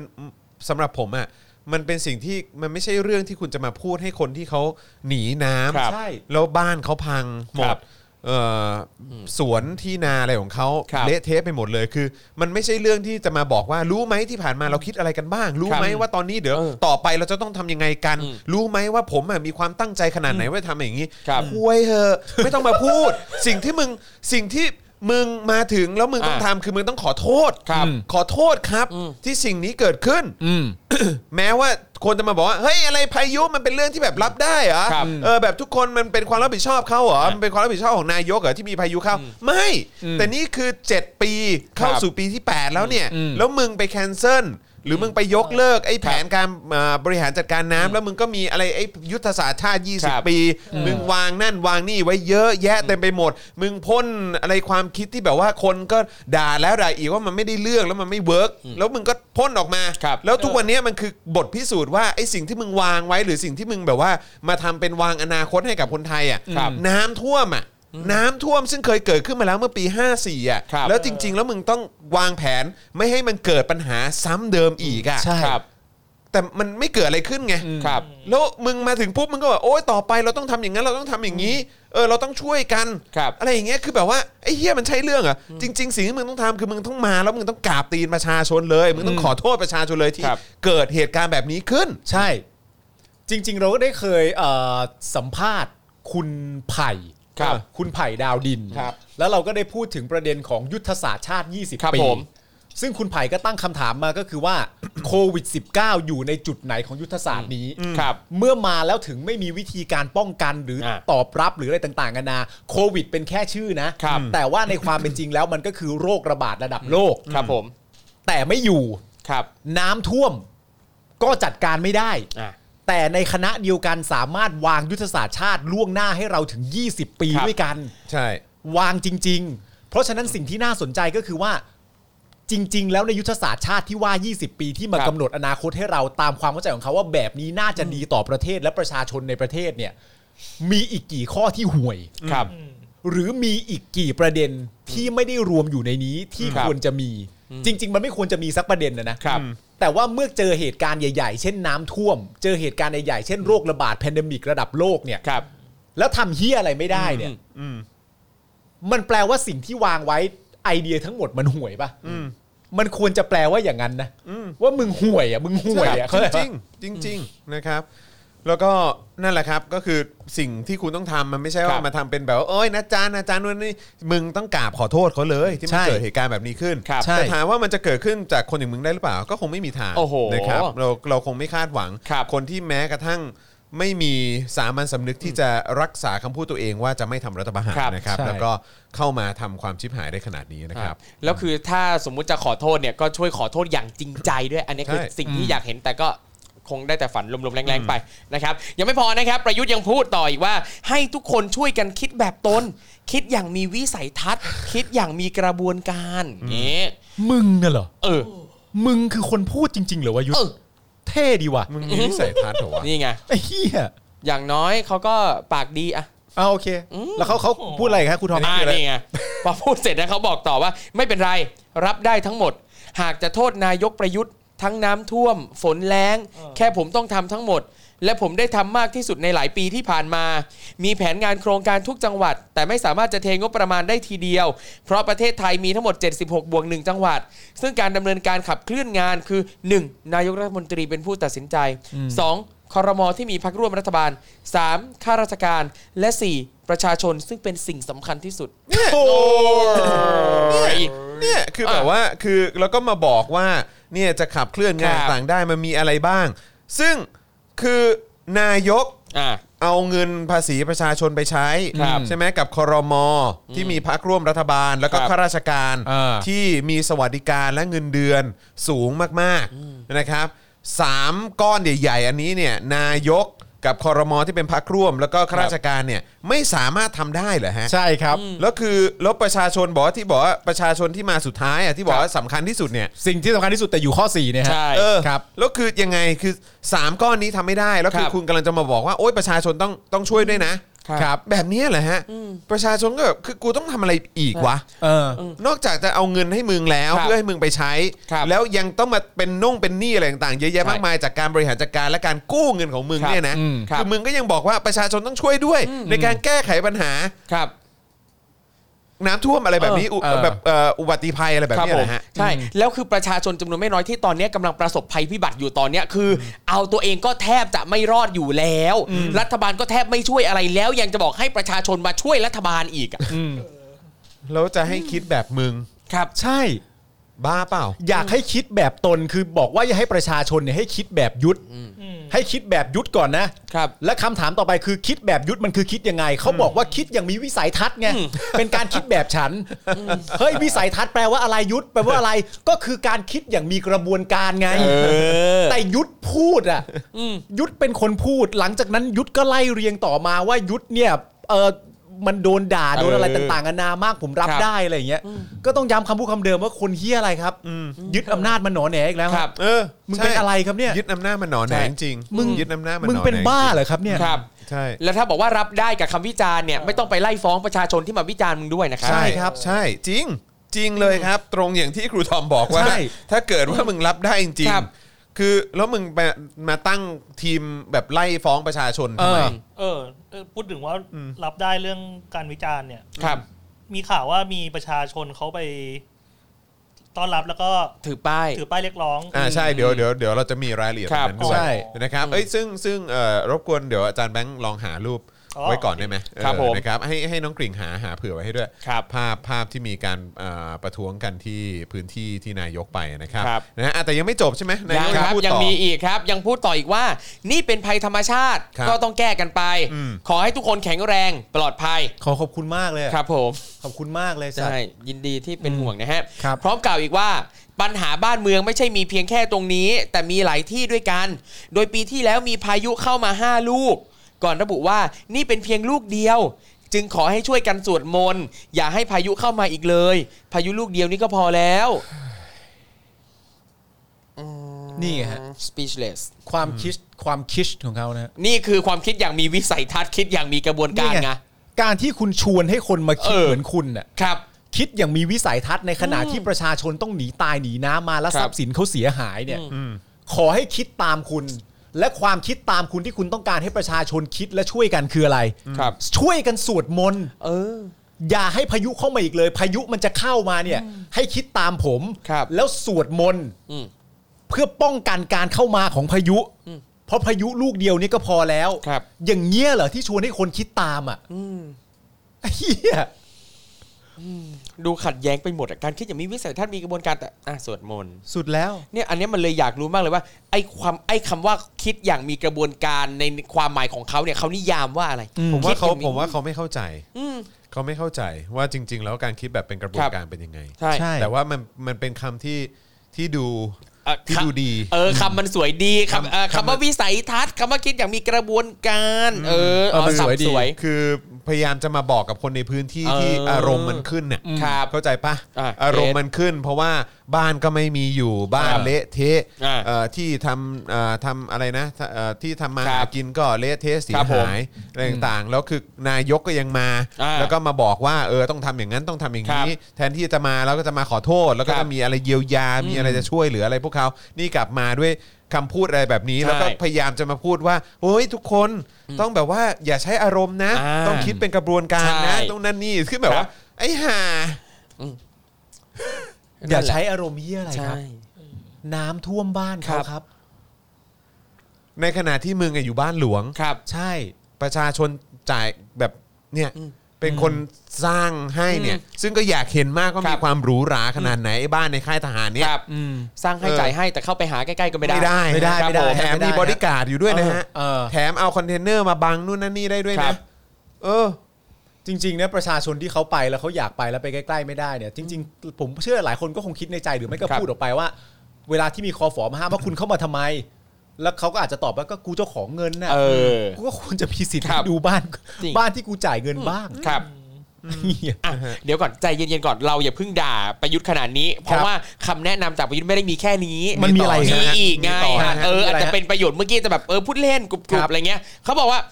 เอ่อประยุทธ์เนี่ยยังกล่าวต่อครับว่า ต้องช่วยกันคิดใหม่ว่าวันข้างหน้าจะอยู่กันอย่าง ไร จะต้องปลูกบ้านอย่างไร ต้องปลูกบ้านสองชั้น หรือขยับขยายไปอยู่ในที่สูง ขึ้น แต่ว่ามีคำแนะนำเพิ่มเขาก็แต่เขารู้ว่ายาก แต่ถ้าตั้งใจฟังรัฐบาลพูดบ้าง ก็น่าจะไปในทิศทางที่ดีขึ้นบ้าง รัฐบาลเคยพูดอะไรที่มันที่มัน อืม ที่มันโอเคบ้างฮะ โอ้โห ไม่มันมันคืออะไรเนี่ยพวกเนี้ยมันคืออะไรอ่ะ พูดมันคือการพูดไปเรื่อยฮะ ครับ จริง ๆ มันคือคำพูดทั้งหมดเนี่ยมันคืออะไรอ่ะภัยธรรมชาติก็ต้องแก้กันไปขอให้ทุ ค ก รับ คนแข็งแรงพายุเข้ามาให้สวดมนต์ อืม ต้องคิดกันว่าวันข้างหน้าจะทำอย่างไรปลูกบ้านสองชั้นไหม เออ ขยับไปอยู่ที่สูงขึ้น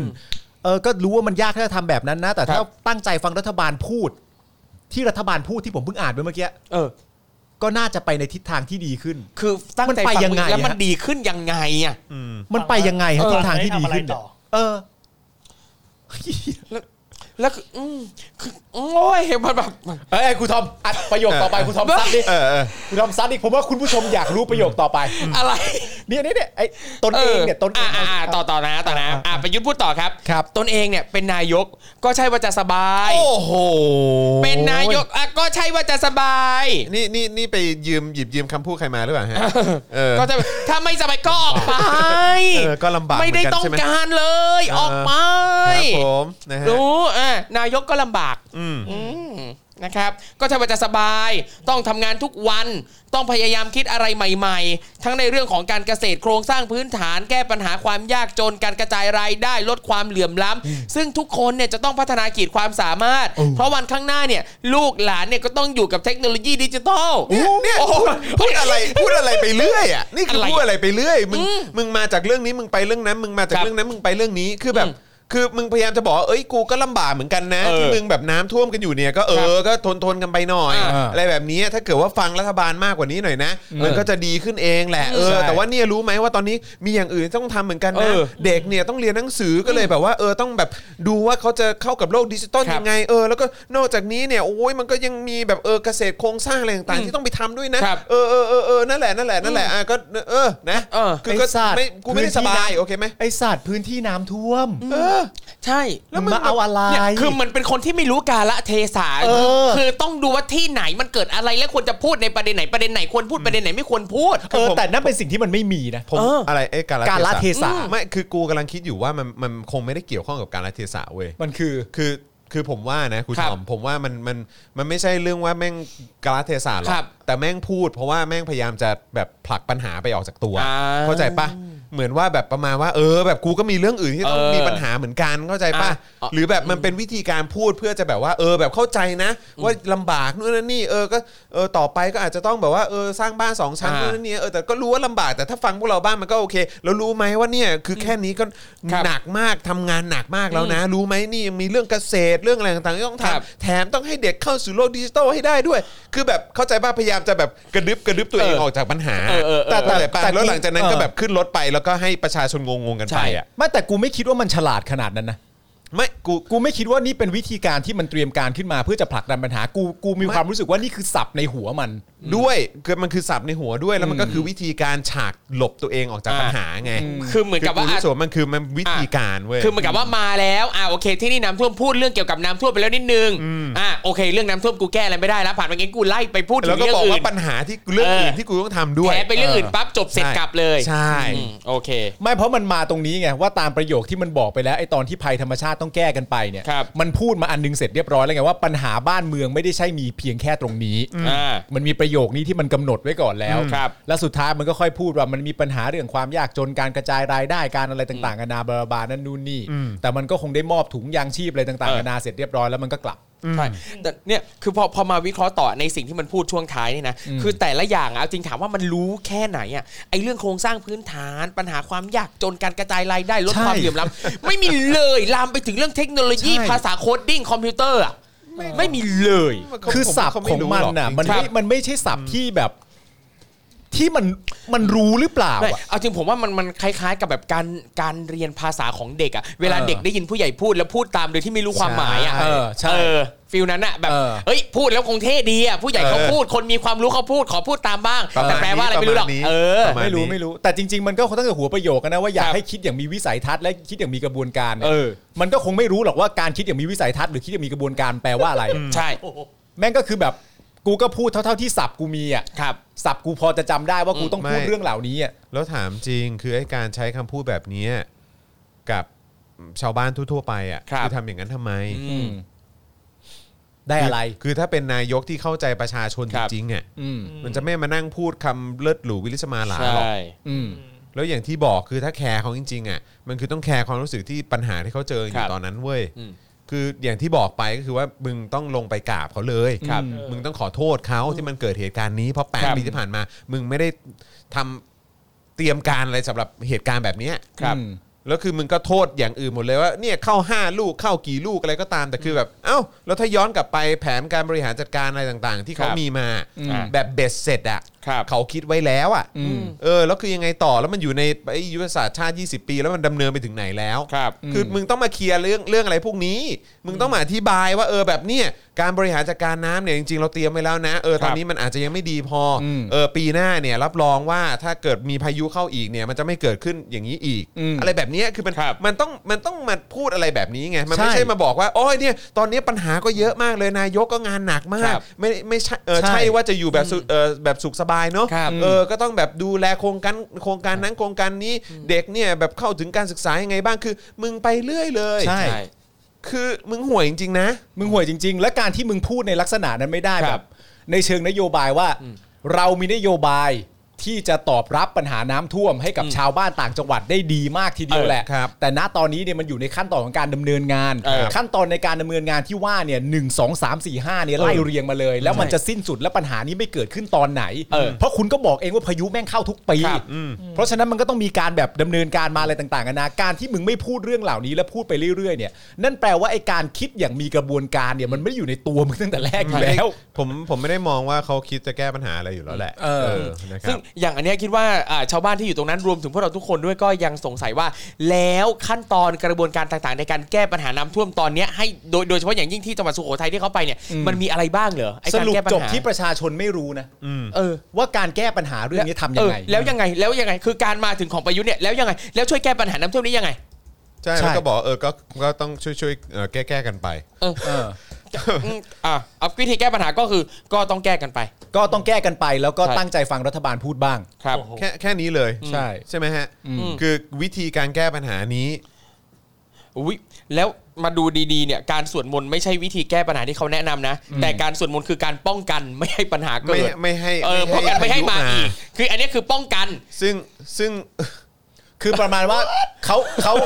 เขาไม่ได้บอกว่าท่านน้ำท่วมแล้วอ่ะ เออ แล้วมาสวดมนต์แล้วมันจะหายท่วม เออเขาไม่ได้บอก แต่กา นะ รป้องกันแต่การสวดมนต์ที่ว่าเนี่ยมันจะช่วยป้องกันพายุที่จะเข้ามาตั้งแต่แรก เออใช่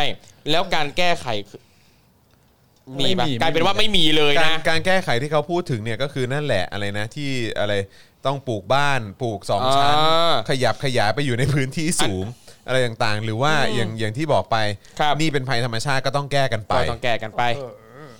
แล้วถ้ามันไม่เกิดขึ้นอีกแล้วเนี่ย ครับ ถ้าเกิดเราไปถามพายุเนี่ย พายุก็จะบอกว่าคุยเข้าไม่ได้หรอกครับเขาสวดมนต์นะฮะ เออ อย่างนี้เหรอพายุ เออ บอกอุยเข้าไปได้ยังไงล่ะครับ ก็เล่นสวดมนต์กันเยอะขนาดเนี้ย ครับ เหรอพายุตอบงี้เหรอ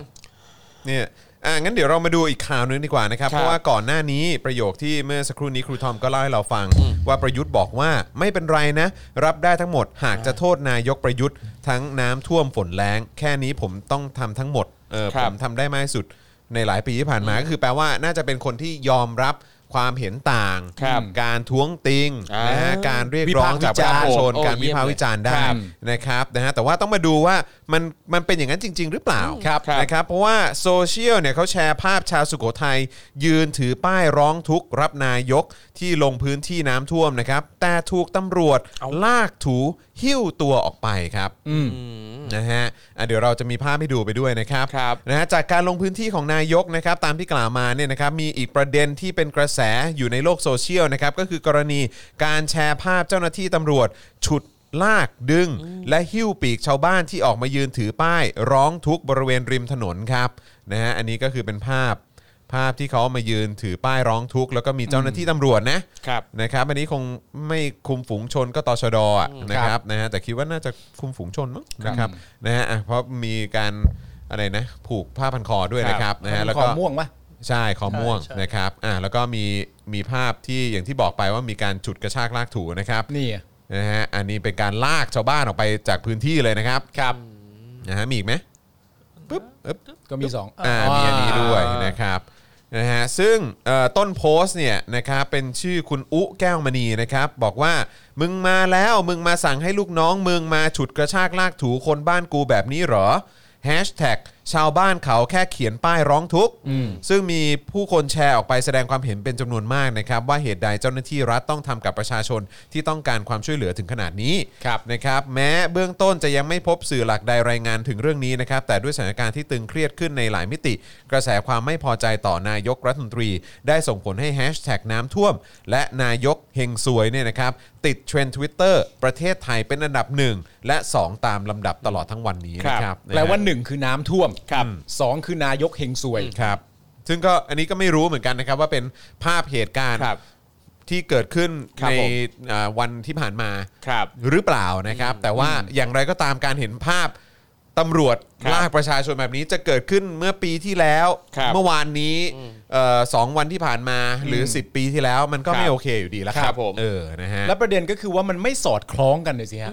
นั่ มัน น น่ะสิ ไม่สอดคล้องกับไม่เป็นไรรับได้ทั้งหมด หากจะโทษนายกอะครับ โอ้ย มันไม่สอดคล้องกันนะฮะเนี่ย เฮ้ยหรือเราสามารถมองในแง่ดีได้ไหมครับ ว่า ว่า นะนายกไม่ทราบว่าเกิดเหตุการณ์อะไรแบบนี้ พี่เจ้าหน้าที่เนี่ยเข้ามาเอ่อทำเองโดยที่ เออ นายกไม่รู้เรื่อง แล้วหลังจากนี้คนเหล่านี้ก็จะถูกนายกต่อว่าต่อขานอีกทีหนึง แน่ๆเพราะว่าเป็นแบบนี้แน่ๆเพราะนายกอยากคุยกับประชาชนอยากฟังเสียงประชาชน แล้วในขณะเดียวกันไอ้เรื่องการที่เวลาคนที่วิพากษ์วิจารณ์นายกและโดน ครับ ฟ้อง อ่านั่ นั่นนายกก็ไม่ได้ทำ ใช่นายกไม่ได้ ถูกไหม ทำ ก็เป็นคนอะไรต่างกันนะเพราะ เออ หลายๆคนพูดนี่ไม่ได้มาฟ้องในฐานะ ใช่ ที่เป็นพักร่วมรัฐบาลนะครับ ผม ไม่ได้มาฟ้องในฐานะที่เป็นโคศกหรือใดๆนะนี่มาฟ้องด้วยตัวเอง ใช่ แต่จริง ๆ นายกก็สามารถเตือนได้นี่ฮะ ใช่ ว่าการวิพากษ์วิจารณ์ของประชาชน การ ครับ เรียกร้องของประชาชนเนี่ยมันถูกต้องทั้งหมด ถูกต้อง เพราะฉะนั้นผมขอใช้อำนาจของผม เออ ในฐานะผู้ที่คิดกับตัวเองแล้วว่าไม่เป็นไรรับได้ทั้งหมดหากเขาจะ ครับ โทษผม ครับ อย่าไปฟ้องประชาชน อืม หรืออย่าไปลากถูประชาชน ค แบ รับบ นั้นเลย ผมว่าเขาเป็นหัวหน้า ครับ คนก็น่าจะทำตามนะ เออ นี่ถ้าเกิดถ้าเกิดจำจำไม่ผิดก็คือสำนักงานตำรวจแห่งชาติขึ้น ครับ ตรงกับสำนักนายกปะใช่ไหม ใช่ก็มีส่วนอยู่แล้ว ใช่ไหม ไง ใช่ไหมเข้าใจ ครั ว่า บ อย่างนั้นเนอะเออนะครับนะฮะถ้าถ้าถ้าเอ่อเดี๋ยวเดี๋ยวฝากเช็คหน่อยนะน้องกริ่ง ครับ เออเข้าใจว่าสำนักงานตำรวจแห่งชาติน่าจะขึ้นตรงกับทางสำนักนายกนะ ครับ เออ นะครับ หรือขึ้นตรงกับทางเนี่ยแหละนายกเนี่ยแหละ ครับ นะ ผม นะฮะเอิ่ม มันมีป้ายที่เขียนข้อความไหมว่าประชาชนก็ออกมา รูปรูปของโค้ชคุณอูเนี่ยคือไม่มี ไม่ แค่ ไม่ นี้รับ โอเค สามรูป ครับผม คืออะไรนะดูหน้าพิธีกรเจ้าอะไรนะ เจ้าเจ้าเส้นคือคอยแมนบอ คืออะไร แปลว่าคุณก็เซ็งเหมือนผมใช่ไหมครับ อ๋อเซ็ง ออ ออ คุณก็เซ็งเหมือนผมเหมือนกัน คืเซ็ง ใช่ ด้ ไหม วย ใช่ เซ็งด้วยแล้วก็โกรธแทนด้วย ครับ ค ครั รับบ นะฮะจริง ๆ นะครับ เวลาเห็นอะไรแบบนี้นี่เราโกรธโกรธ ครับ มากๆอ่ะแล้วคือแบบนี่คือเอาคือไอ้ไอ้ไอ้คำพูดว่าการเอาตีรูปหน้าประชาชนเนี่ย อืม คือมันมันเป็นมันมันเป็นความรู้สึก ที่ผมเห็นแบบนายกหรือว่า หรือว่าการกระทำขอ ครั ง บ ครมหรือว่าแบบผู้มีอำนาจอะทำกับประชาหรือแบบข้าราชการอะที่จริง ๆ แล้วต้องต้องบริการประชาชนต้องรับใช้ประชาชนอะ ครับ คือไอ้คำว่าคือรู้แหละมันไม่ได้เป็นการเอาตีนรูปหน้าจริงๆ แต่คือแบบว่ามันคือมันเป็นมันเป็นมันทำให้เรารู้สึกอย่างนั้นน่ะว่า ครับ ไอ้เฮียคือกูโดนตีนรูปหน้าทุกวันเลยเนาะ ใช่ ทุกวันเลยจริง นอกจากไม่เห็นหัวแล้วอะ ใช่ ยังแบบอื้อหือ ๆ แล้วแล้วมันไม่ใช่แค่แบบระดับเบื้องบนหรืออะไรก็ตามคือ ครับ ระดับปฏิบัติการระดับล่างๆเนี่ยมันมันก็ทำให้เรารู้สึกอย่างนั้นเหมือนกัน นั่นก็ตีรูปหน้า จริง ๆ นะฮะจริง ๆ นะครับนะฮะ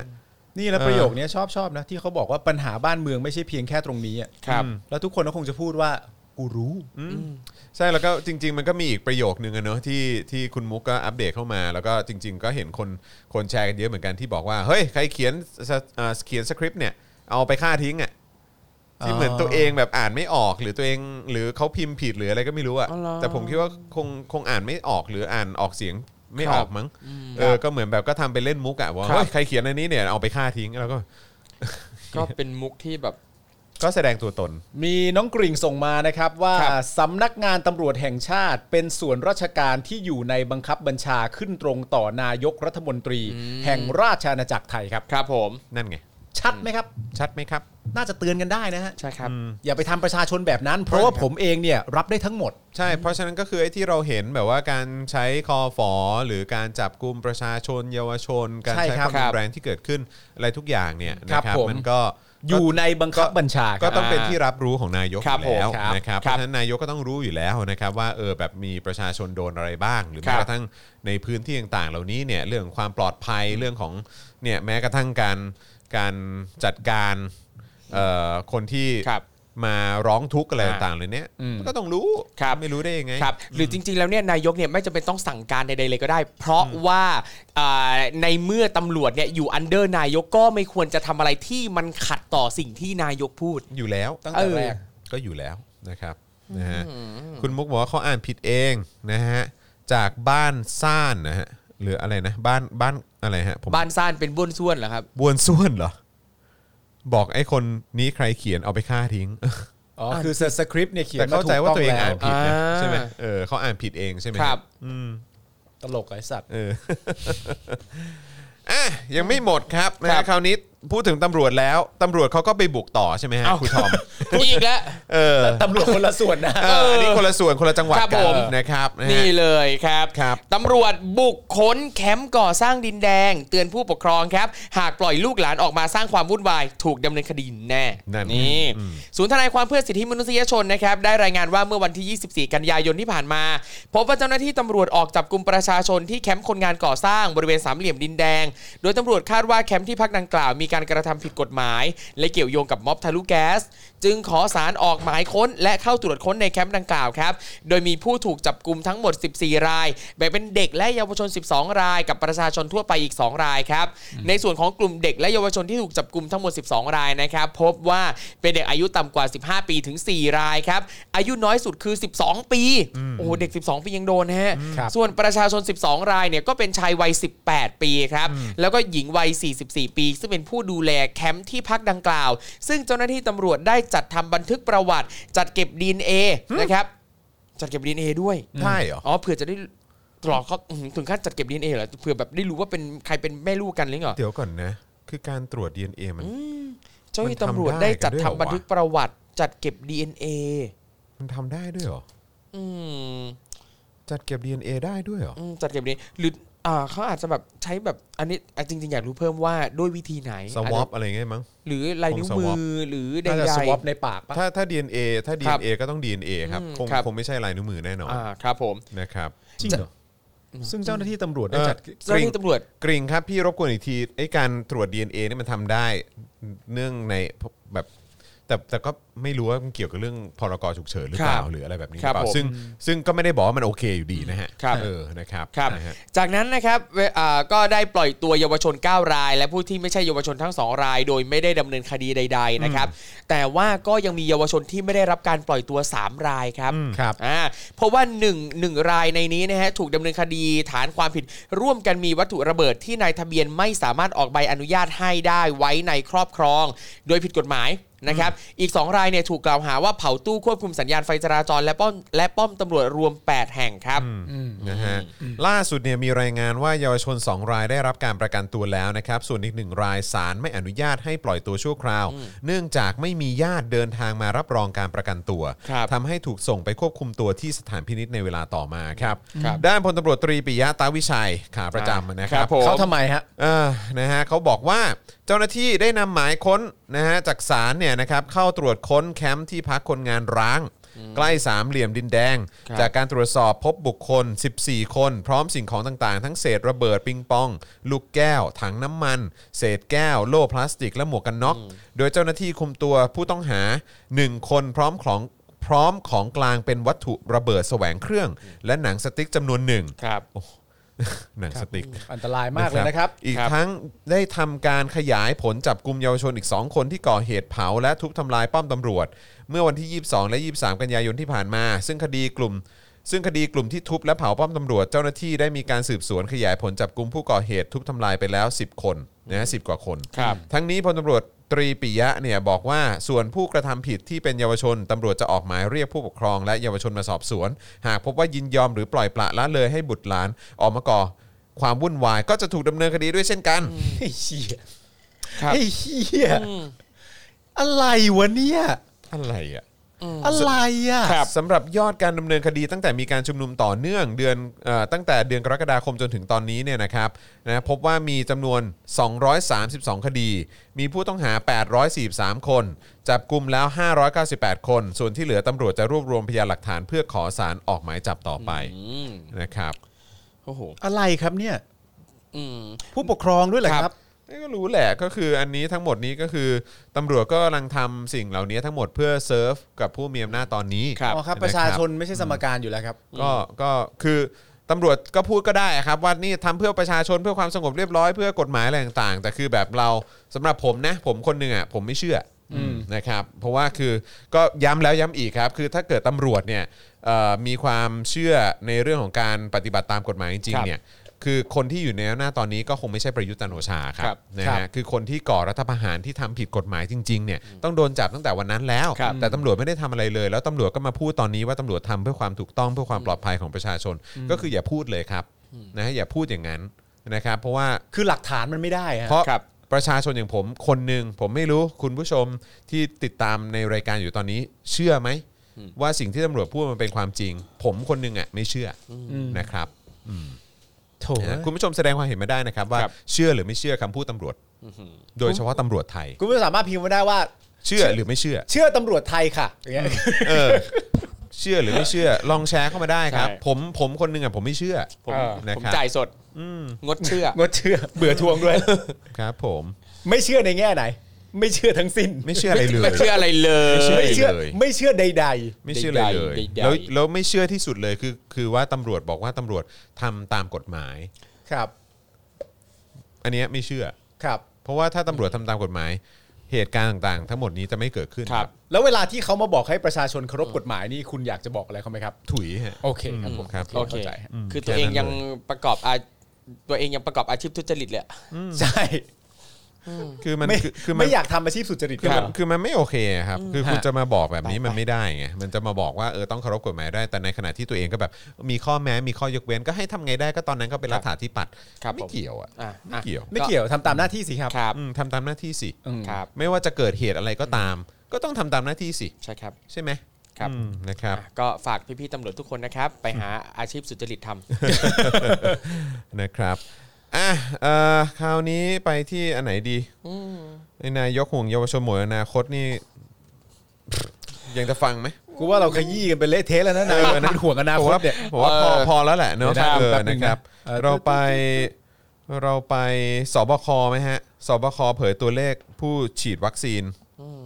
ได้ ไหม ได้ครับ เออนะครับอ่ะเดี๋ยวรบกวน ครูทอมเข้าก่อนดีกว่าฮะ ได้เลยครับอ่าข่าวนี้เลยนะครับ สบค เผยตัวเลขผู้ฉีดวัคซีน ลดหวบจากวันที่ 24 กันยายน ที่ฉีดถวายเป็นพระราชสักการะพระบรมราชชนกนะครับ ยอดฉีดสะสมณวันที่ 26 กันยายนได้รวม 50 ล้านโดสครับ ครับ จากที่มีรายงานจากนายแพทย์เกียรติภูมิวงศ์รจิตปลัดกระทรวงสาธารณสุขเมื่อวันที่ 24 กันยายนที่ผ่านมานะครับว่าการรณรงค์ฉีดวัคซีนครั้งใหญ่ในวันมหิดลกำหนดเป้าหมายการฉีดวัคซีนโควิด -19 ให้ได้ 1 ล้านโดสในวันนั้นนะครับทำได้สำเร็จตั้งแต่ช่วงเวลาประมาณ 4 โมงครึ่ง ซึ่งสรุปได้ว่าฉีดได้ทั้งหมด 1,62,081 โดส ถือว่าเยอะมากนะครับล้านล้านกว่าโดสเลยทีเดียว ครับ โดยหลังจากนั้นนะครับกระทรวงสาธารณสุขได้ทำเอกสารข่าว แจกให้สื่อมวลชนได้ทราบรายละเอียด นี่เตรียมเพรสรีลีสไว้รอนะครับ โดยมีพาดหัวข่าวไว้ให้ด้วยนะครับว่าสอทอเผยฉีดวัคซีนโควิด -19 ประชาชนถวายเป็นพระราชกุศลพระบรมราชชนกทะลุล้านโดสแล้วหืมแบบอืมงงตั้งแต่พาดหัวเลยนะครั ครับ บผม เขาฉีดวัคซีนถวายเป็นพระราชกุศลพระบรมราชชนกด้วยนะครับ ครับ พร้อมระบุสาระในข่าวนะครับว่าปลัดกระทรวงสาธารณสุขขอบคุณบุคลากรสาธารณสุขทั่วประเทศ รวมพลังฉีดวัคซีนโควิด -19 ให้ประชาชน ณ เวลา 16นาฬิกา30 นาทีรวม 12 เขตสุขภาพฉีดได้ 1 62,081 ล้านโดส ตามเป้าหมายการฉีด เพื่อถวายเป็นพระราชกุศลสมเด็จพระมหิตลาธิเบศรอดุลยเดชวิกรมบรมราชชนก เนื่องในวันมหิดล 24 กันยายน 2564 อืมนะครับ ก็ฉีดทะลุล้านโดสเลย ใช่ นะ ทะลุเยอะมากนะครับ แจกแจงได้ว่าการเอ่อจากการที่มีประชาชนเข้ารับบริการฉีดวัคซีนตามจุดบริการต่างๆ ตามนัดหมายนะครับทำให้ได้รับรายงานจาก 12 เขตสุขภาพ อันนี้เนี่ยไม่รวมที่ศูนย์ฉีดวัคซีนกลางบางซื่อนะครับณเวลา 4 โมงครึ่งว่าฉีดเป็นเข็ม1นะฮะไปจำนวน 716,916 โดส เข็ม2นะครับ228,994 โดส และเข็ม 3 116,171 โดส รวมทั้งสิ้น 1,62,081 โดสนะครับ อย่างไรก็ดีนะฮะ ได้มีข้อมูลที่ทยอยส่งตามมาเรื่อยๆ อีกในวันนั้นนะครับ ซึ่งเมื่อพิจารณายอดการฉีดวัคซีนในวันต่อๆมาก็พบว่าตัวเลขรายงานล่าสุด คือการฉีดในวันที่ 25 กันยายนเนี่ยนะฮะ what อ่าฉีดไปได้ 112,215 โดสเท่านั้น เดี๋ยวก่อนนะ เดี๋ยวนะ คือคือวันก่อนเนี่ยฉีดได้1นึ่งล้านหกหมื่นสองพันแปดสิบเอ็ดโดส เออ วันที่ 24 24 ฉีดล้าน ยี่สิบสี่ 24กันยา ฉีดได้ล้านหนึ่งอัง ครับผม อ่ะเนี่ยนะครับแต่ 25 ฉีดได้แสนหนึ่ง ครับ แสนหนึ่งหมื่น อ่าแล้ววันที่ 26 ก็คือเมื่อวานนะครับ ได้ 1 7 0 0 0 0 โดส ครับ อืม อ๋อเขาเสาร์อาทิตย์ไงเขาเขาเลยฉีดน้อย อ๋อโอ้ว้าว อ๋อเป็นวีคเอนนะฮะ ครับ อืมเสาร์อาทิตย์คนควรจะว่างไปฉีดไหมฮะ ไม่ต้องทำงาน ไม่ทราบเหมือนกันครั นั่ บ นน่ะ อ๋อ สิ โอเค แต่ว่าอย่างอย่างแถวบ้านผมอะมันใกล้เวสเกตไง ครับ เออเมื่อวันเสาร์อ่ะผมก็ไป ครับ ก็ก็เป็นก็เปิดห้างกันปกติ แต่วันเนี้ยเมื่อเมื่อเช้าผมไปเพื่อไปไปเปลี่ยนของ ครับ อื้อหือคนแบบไปฉีดแบบเต็มห้างอ่ะ อืมมืดฟ้ามัวดิน อ๋อ ซึ่งวันนี้คือวันจันทร์ ครับ ใช่ อ่า ม แต่คือมันตลกนะฮะที่กระ ครับ ทรวงสาธารณสุขทำเอกสารข่าวแจกให้สื่อมวลชนให้ทราบรายละเอียด โดยมีพาดหัวข่าวไว้ให้ด้วยว่าสาธารณสุขสาธารณสุข เผยฉีดวัคซีนโควิด -19 ให้กับประชาชนถวายเป็นพระราชกุศล พระบรมราชเอ่อพระบรมราชนก ครับ นะฮะทะลุล้านโดสแล้ว คือทำไมเขาทำไมสาธารณสุขทำเหมือนเป็นแคมเปญนะฮะ ไม่แล้วมีสาระในข่าวด้วยไงฮะว่า ครับ แบบเอ่อบอกทั้งเวลา บอกทั้งจำนวนที่ฉีดได้ ครับ ในวันนี้นะฮะ วันที่ 24 กันยายนเนี่ย ครับ นะครับ ส่วนวันต่อมาไม่ว่าจะด้วยเหตุผลอะไรก็ดีวีคเอนหรือเปล่าสุดสัปดาห์หรือเปล่าก็แล้วแต่นะครับ แต่วันที่ 24เนี่ยล้านโดส ครับ นะครับผมวันที่ 25 1แสนโดส แล้วเมื่อวานนี้ก็1แสนเจ็ด ครับ อืม คือ ซึ่งโอ้โหมันต่างกันอย่างมีนัยสำคัญนะห่างกันเป็นสิบเท่าเลยนะ เออ แสนกับล้าน ต่า อะ งต่างกัน 10 เท่านะ หรือสิบเปอร์เซ็นต์อ่ะ อืม นั่นน่ะสิครับ จากร้อยเปอร์เซ็นต์เหลือ 10%เนอะ ครับ อืม ซึ่งนั่นแปลว่า ถ้าสมมุติว่าวันหนึ่งจะฉีดให้ได้ล้านโดสเนี่ยมันก็สามารถจะทำได้ อืม ใช่ คืออันเนี้ยเป็นบทพิสูจน์ว่า ถ้าตามตัวเลขที่สาธารณสุขเปิดเผยมาเนี่ยก็ ครับ คือทำได้ไง ทำได้ ครับ แล้วคืออะไรอ่ะ คืออย่างนี้ครับคุณผู้ชมฮะวันที่ยี่โดยคร่าวๆนะครับ วันที่ 25 เนี่ย ครับ ฉีดน้อยกว่าวันที่ อ่ะ 24 9แสนโดสอะครับ อ่ะ นั่นแปลว่าศักยภาพในการฉีด ครับ เพื่อให้มันเป็น 1 ล้านโดส ในทุกๆวันเนี่ย ครับ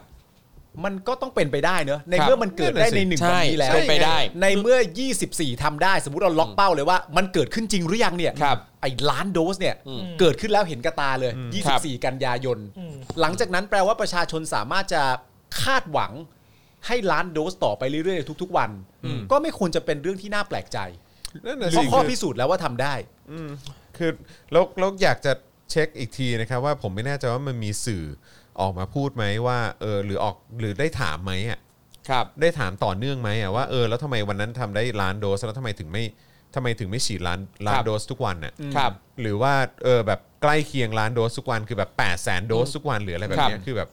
คือ เพราะว่าเพราะว่าก็คือเหมือนตัวเลข ล้าที่นเรา ถึง8ปดแสน ใช่คือคือเราเราเห็นเรนจ์ที่เขาฉีดได้มันก็จะอยู่ที่ประมาณเท่าไหร่สองแสน ครับ สามเต็มที่สามแสน ครับผม เออเคยเห็นแบบดีด ครั ขึ้ บ นไปสูงแบบประมาณสักสี่แสนนะ หรือหรือแบบตั้งใจเก็บวัคซีนกักวัคซีนไว้เพื่อวันที่เป็นวาระพิเศษ ไม่ เท่า แล้ว นั้น ก็ หรือเปล่า แล้วอันเนี้ยคือมันทำให้คิดไงครับ ว่าเออมันคืออะไร ครับ ทำไมถึงแบบไม่ไม่ฉีดแบบจัดเต็มจัดหนักแบบนี้ทุกวัน เพราะมันเพราะมันเร่งด่วนนะศักยภาพที่ประเทศจะกลับมาได้ ครับ การทำมาหากินของประชาชนด้วย ความปลอดภัยของประชาชน ค ครับ วามเป็นความตายของประชาชนอะไร ครับ แบบเนี้ยหรือว่าอะไรหรือว่าคือแบบ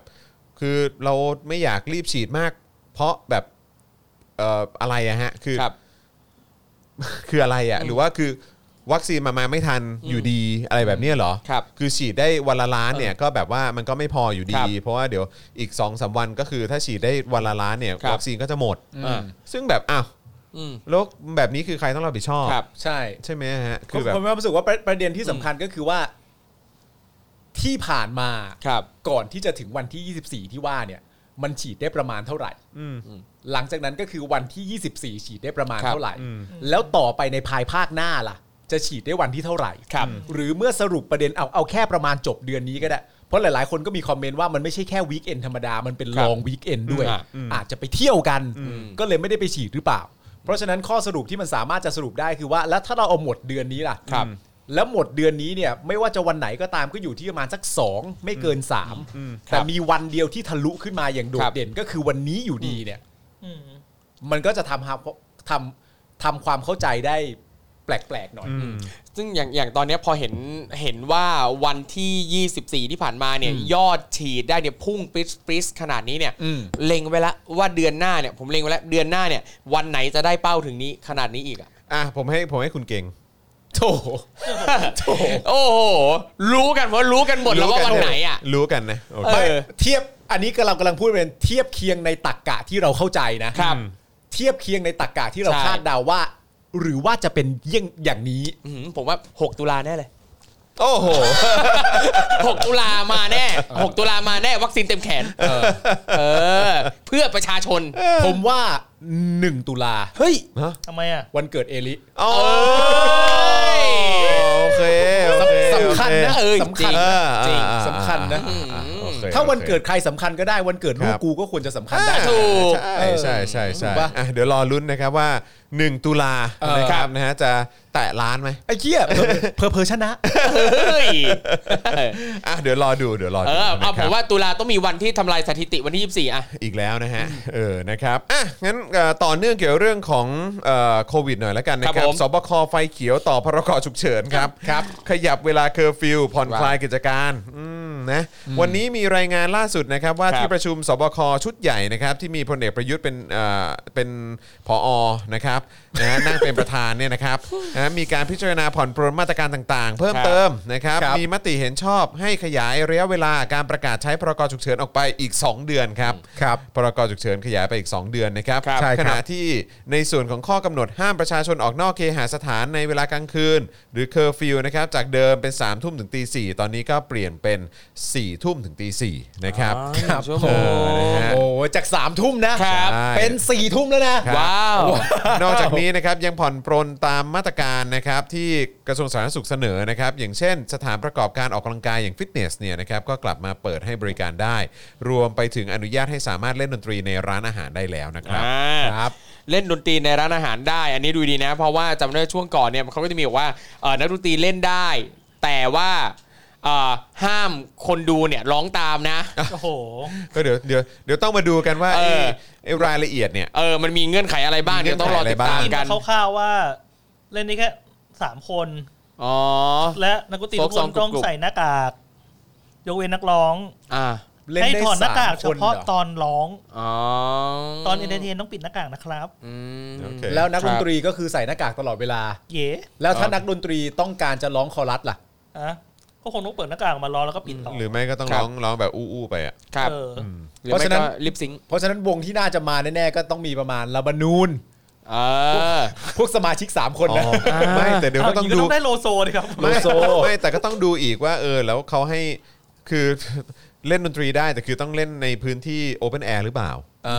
มค อะ รับ ไรแบบเนี้ยแล้วก็คือแบบอ้าวแล้วถ้าร้านที่แบบเป็น แล้ว ร้านนั่งดื่มแบบนี้คือได้หรือเปล่า ครับ แต่แอลกอฮอล์ก็คงยังขายไม่ได้มั้ง ไม่แน่ใจ แต่ว่ามีพี่ๆเขาก็บ่นๆเหมือนกันเหมือนกันว่า เล่นสามทุ่ม อืม เล่นได้ถึงแค่เหมือนว่าเคฟเออเคอร์ฟิวสี่ทุ่มอ่ะ อ่า เขาก็ต้องเล่นกันถึงแค่สามทุ่มนั่นแหละ ใช่ จะได้รีบกลับบ้านกัน จะได้กลับบ้านให้ทันเวลา เออ แล้วก็ต้อง แบบ ก็ต้องทยอยเริ่มปิดร้านแล้วด้วย ครับ มันจะ ใช่ ได้อะไรกันเหรอ อืม ไม่คือเล่นได้ถึงแบบ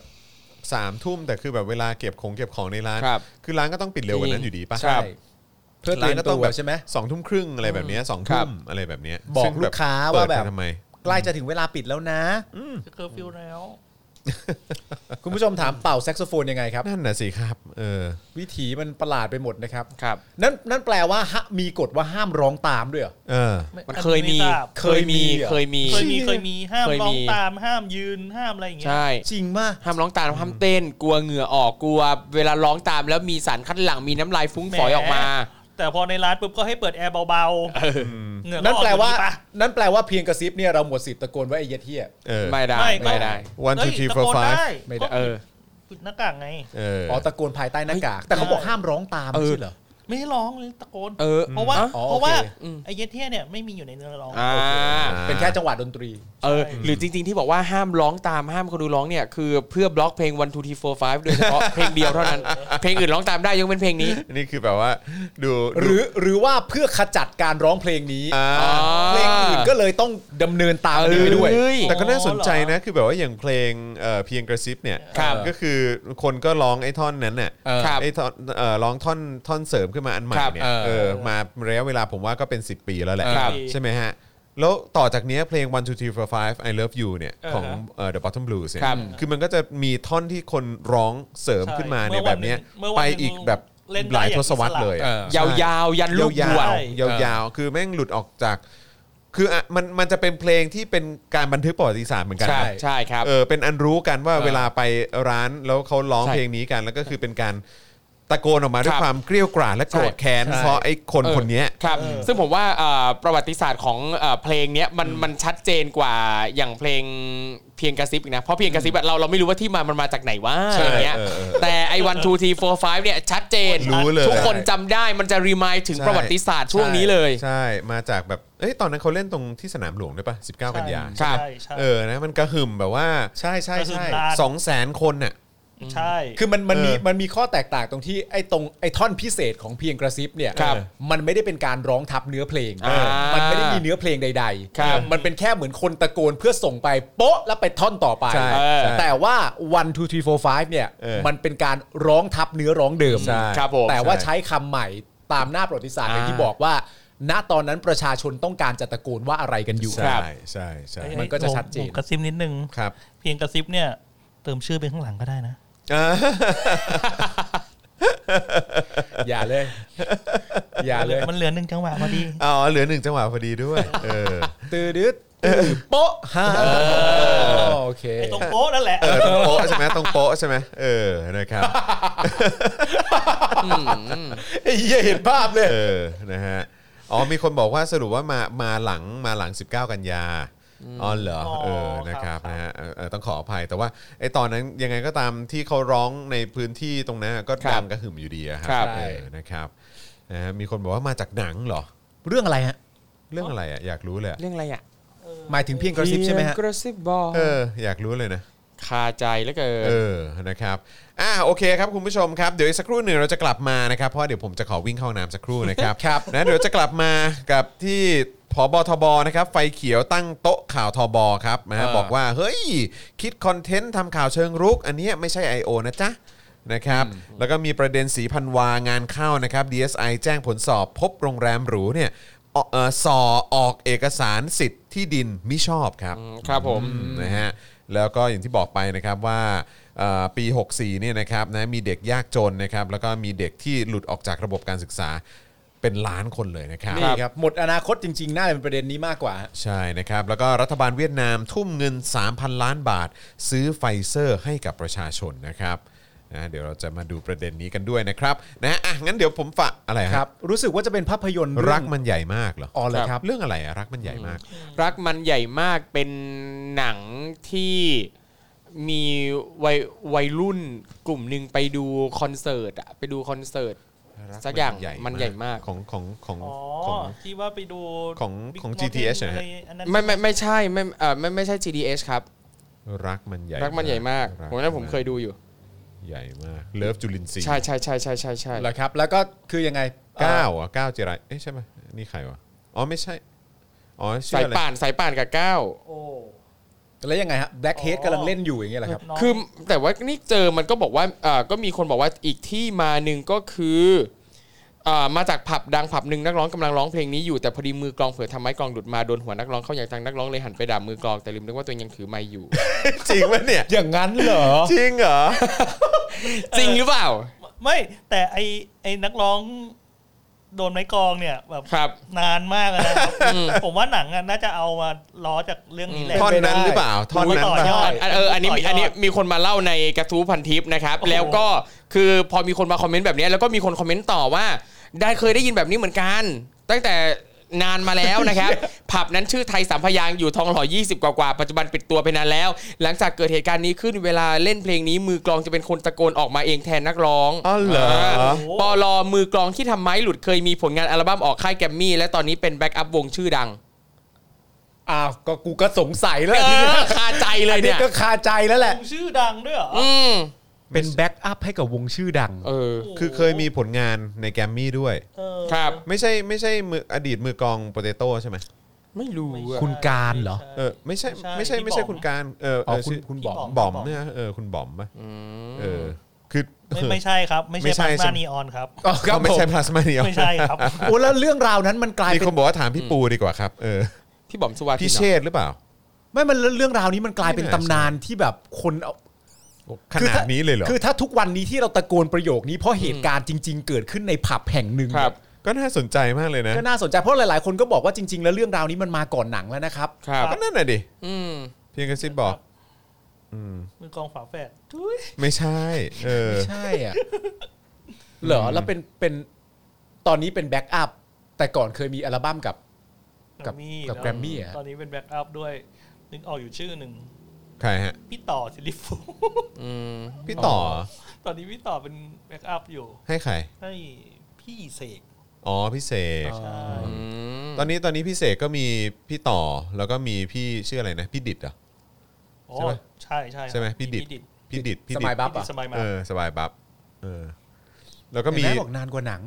นานกว่า อืม ใช่ไหมฮะ นานกว่านั้น เออ เยอะครับ เนี่ยมีคนบอกมาก่อนหนังแน่นอนครับ ฟันธงจากเด็ก 90 อืม โอ้ ครับผม เหรอพี่ยุ่นเหรอ พี่ยุ่นไหน ใช่ แต่พี่ยุ่นเขาแบล็กเฮดเองอยู่แล้วนี่ใช่ไหม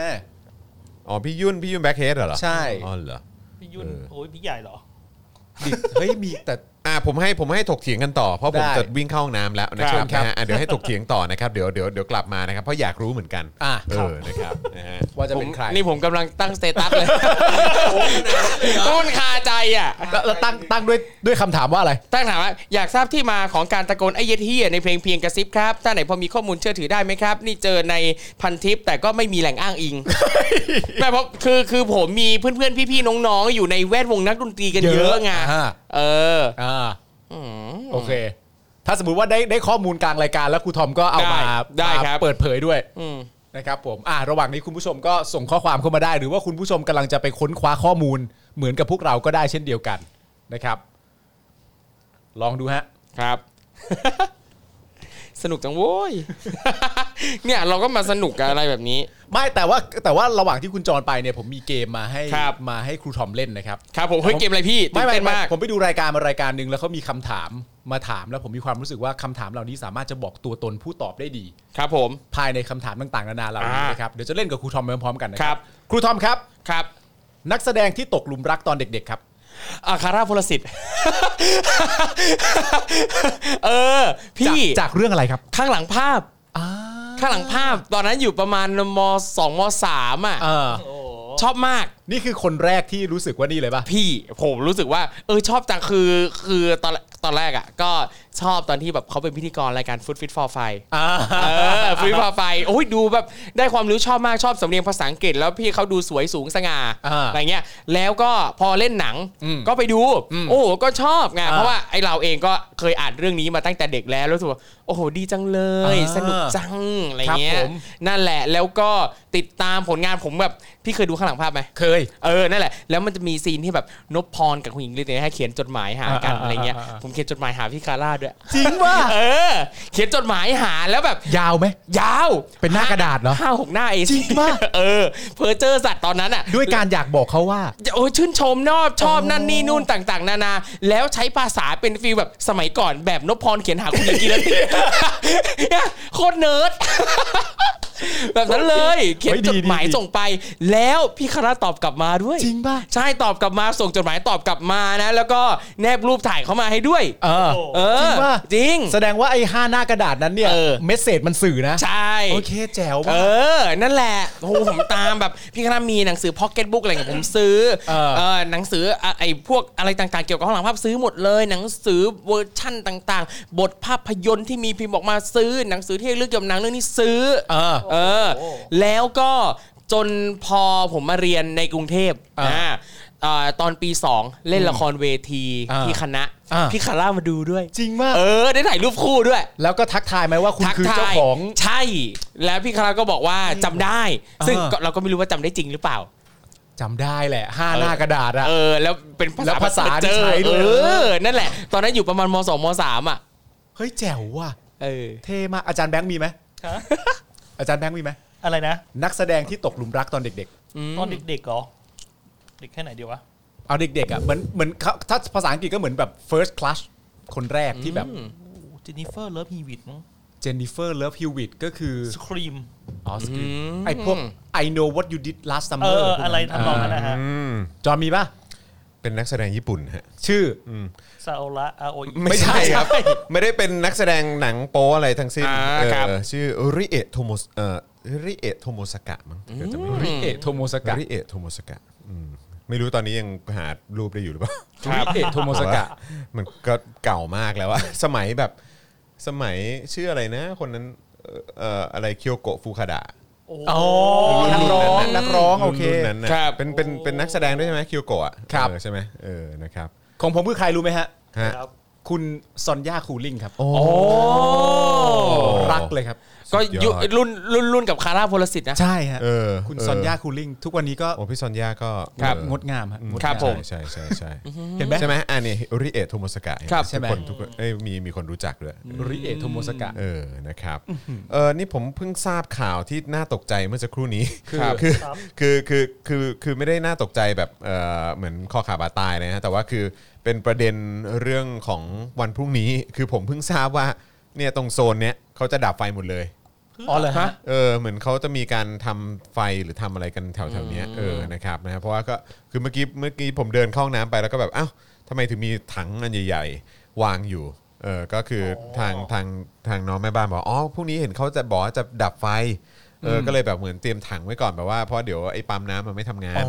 โอเค แล้วก็อ๋ออ๋ออ๋อโอเคโอเค กี่โมงฮะพรุ่งนี้ก็ น่าจะตั้งแต่8ปดโมง ถึง ซึ่งเราก็แบบว่าเอองั้นถ้าเกิดตั้งแต่8ปดโมงงั้นพรุ่งนี้เช้าจะถ่ายรายการยังไงเนาะ นั่นน่ะสิ เออ นะครับ เดี๋ยวอาจจะต้อง เดี๋ยวอาจจะต้องเช็คนิดหนึ่งเดี๋ยวเดี๋ยวเดี๋ยวเดี๋ยวเราจะมาอัปเดตกันละกัน ไม่งั้นก็อัปเดตกันตอนเช้าก็ได้ครับ เออ นะครับ เออ นะ นี่ ครับ เดี๋ยว มีคน อะไร ชอบ นะฮะ ชอบพี่ตูนด้วย อ่า ครับ อืม ผม ครับ นะครับ เอ่ออ่านี่น้องกริ่งส่งข้อมูลมาอัปเดต ครั เกี่ย บ วกั ผ บ ม ประเด็น ครับ ของ DNA นะครับนะ เพราะว่าเราก็เช็คกันไปว่า เฮ้ย การเข้าไปตรวจในพื้นที่ตรง เอ่อ ที่แคมป์คนงาน ใช่ไหมฮะ แคมป์ก่อสร้างตรงดินแดงเนี่ย เขาสามารถตรวจ DNA ของเยาวชนหรือว่าแบบเอ่อคนที่เขาเป็นผู้ต้องสงสัยอย่างนั้นได้เลยเหรออะไรแบบนี้นะครับ ซึ่งน้องกริ่งส่งมาบอกว่าเรื่องการตรวจ DNA นั้นเนี่ยก่อนหน้านี้เมื่อช่วงเดือนเมษายนที่ผ่านมามีรายงานว่าทนายความของมูลนิธิประสานวัฒนธรรม และหนึ่งในทีมทนายของภาคีนักกฎหมายสิทธิมนุษยชนระบุว่า การที่เจ้าหน้าที่เก็บ DNA ของ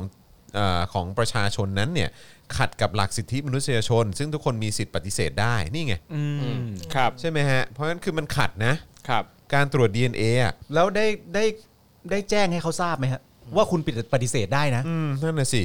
ความพยายามขอเก็บ DNA นั้นเคยมีขึ้นมาแล้วตั้งแต่เหตุสลายการชุมนุมหมู่บ้านทะลุฟ้าเมื่อวันที่ 28 มีนาคมที่ผ่านมา ซึ่งมีผู้ถูกจับกลุ่มและนำตัวไปยังกองบังคับการตเอ่อตำรวจตระเวนชายแดนภาคหนึ่งใช่ไหมฮะเอ่อ60 คนขณะที่ผู้ชุมนุมอีก 32 คนที่ถูกจับเพิ่มเติมในเวลาเย็นวันเดียวกันนั้น ถูกนำตัวไปยังกองบัญกองบัญชาการตำรวจปราบปรามยาเสพติด ซึ่งภายหลังจากการสลายการชุมนุม พบว่าเจ้าหน้าที่ตำรวจมีความพยายามจะขอตรวจ เก็บสารพันธุกรรมหรือ DNA ของผู้ถูกจับกลุ่มทั้งสองครั้ง แม้ผู้ถูกจับจะสามารถปฏิเสธไม่ให้คำยินยอมก็ได้ใช่ไหมฮะอย่างไรก็ดีการขอเก็บสารพันธุกรรมยังคงเป็นเรื่องที่สร้างความฉงนใจ ให้กับผู้ถูกจับกลุ่ม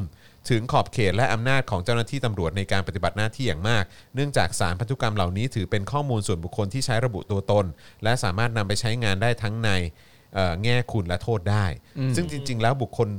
เอ่อทุกคนเนี่ยมีสิทธิ์ในชีวิตเนื้อตัวร่างกาย และสิทธิในความเป็นส่วนตัว รวมทั้งข้อมูลเกี่ยวกับสารพันธุกรรมหรือ DNA ของตน ครับ และการจัดเก็บ DNA จากประชาชน เจ้าหน้าที่จะทำได้เฉพาะกรณีที่ประชาชนตกเป็นผู้ต้องหาในคดีอาญา โดยผู้ต้องหายินยอม และเป็นไปตามเงื่อนไขในประมวลกฎหมายวิธีพิจารณาความอาญามาตรา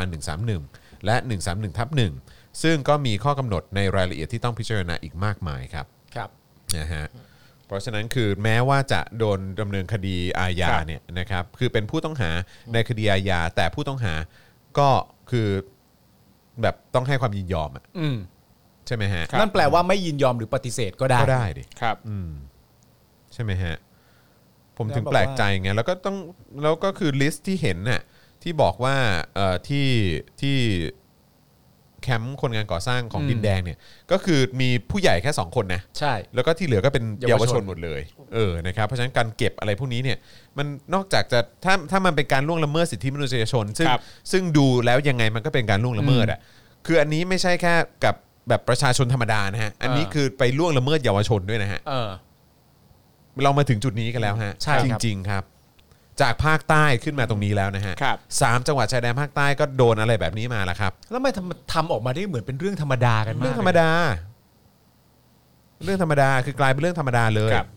นะครับนะฮะโอเคงั้นเรามากันที่เอ่อโต๊ะข่าวทอบอกันหน่อยดีกว่า เฮ้ยยังไงโต๊ะข่าวทอบอ แหม ว่ะ ปกติมันมีโต๊ะข่าวบันเทิงเลยใช่ไหม โต๊ะข่าวทบ เออ ครั นะ บ ฮะนี่เป็ ผม นโต๊ะข่าวทอบอครับ อ่า เออนะฮะมาดูว่า ค บิ๊ รั ก บ นั้นบิ๊กนี้ทำอะไรหรือเปล่า อ่าแนะนำคุณคุณมุกอาจจะลองไปรับฝิ่นให้ที่นี่ เออน่าสนใจ ทำคอนเทนต์ให้ที่นี่ เออ นะครับ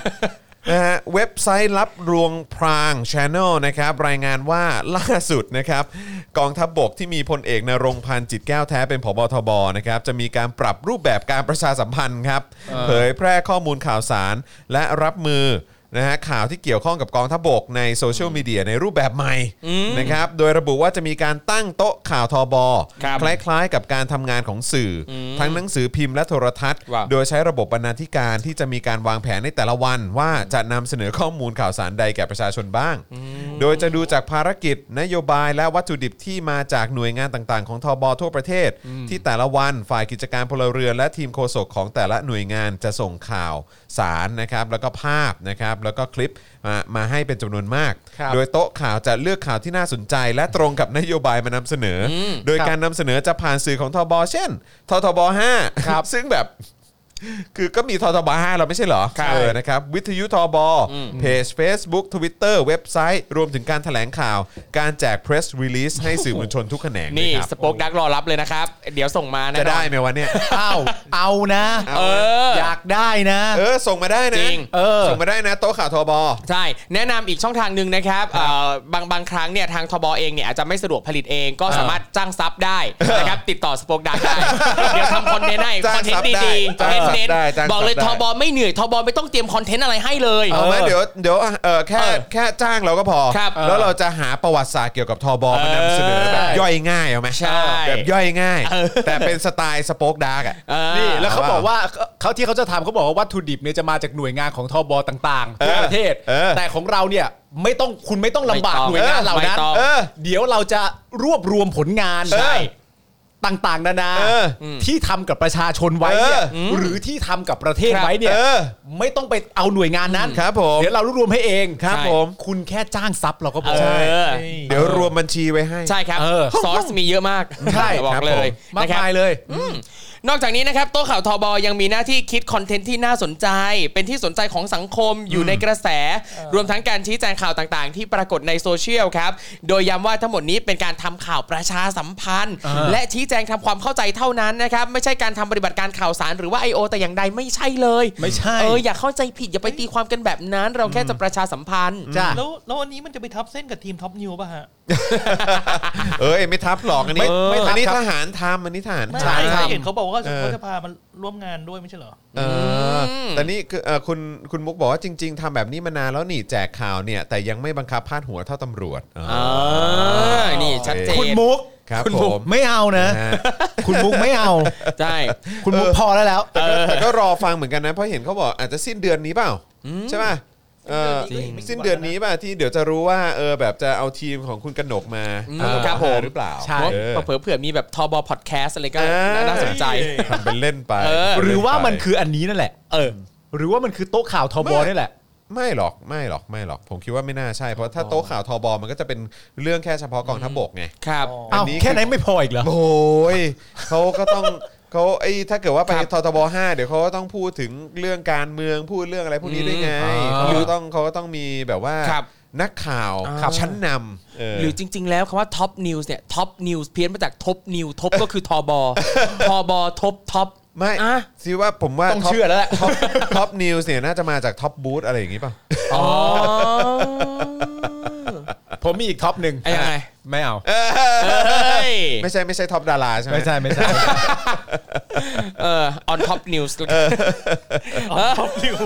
ได้ไหม มาแล้วไงต่อเขามีข้อมูลอะไร เออมี เพิ่มเติมมีไห มี มครับ เขาบอกว่า โดยโต๊ะข่าวทบเนี่ยนะฮะจะนำทีมโดยโคศกทบอืมนำทีมโดยโคศกทบ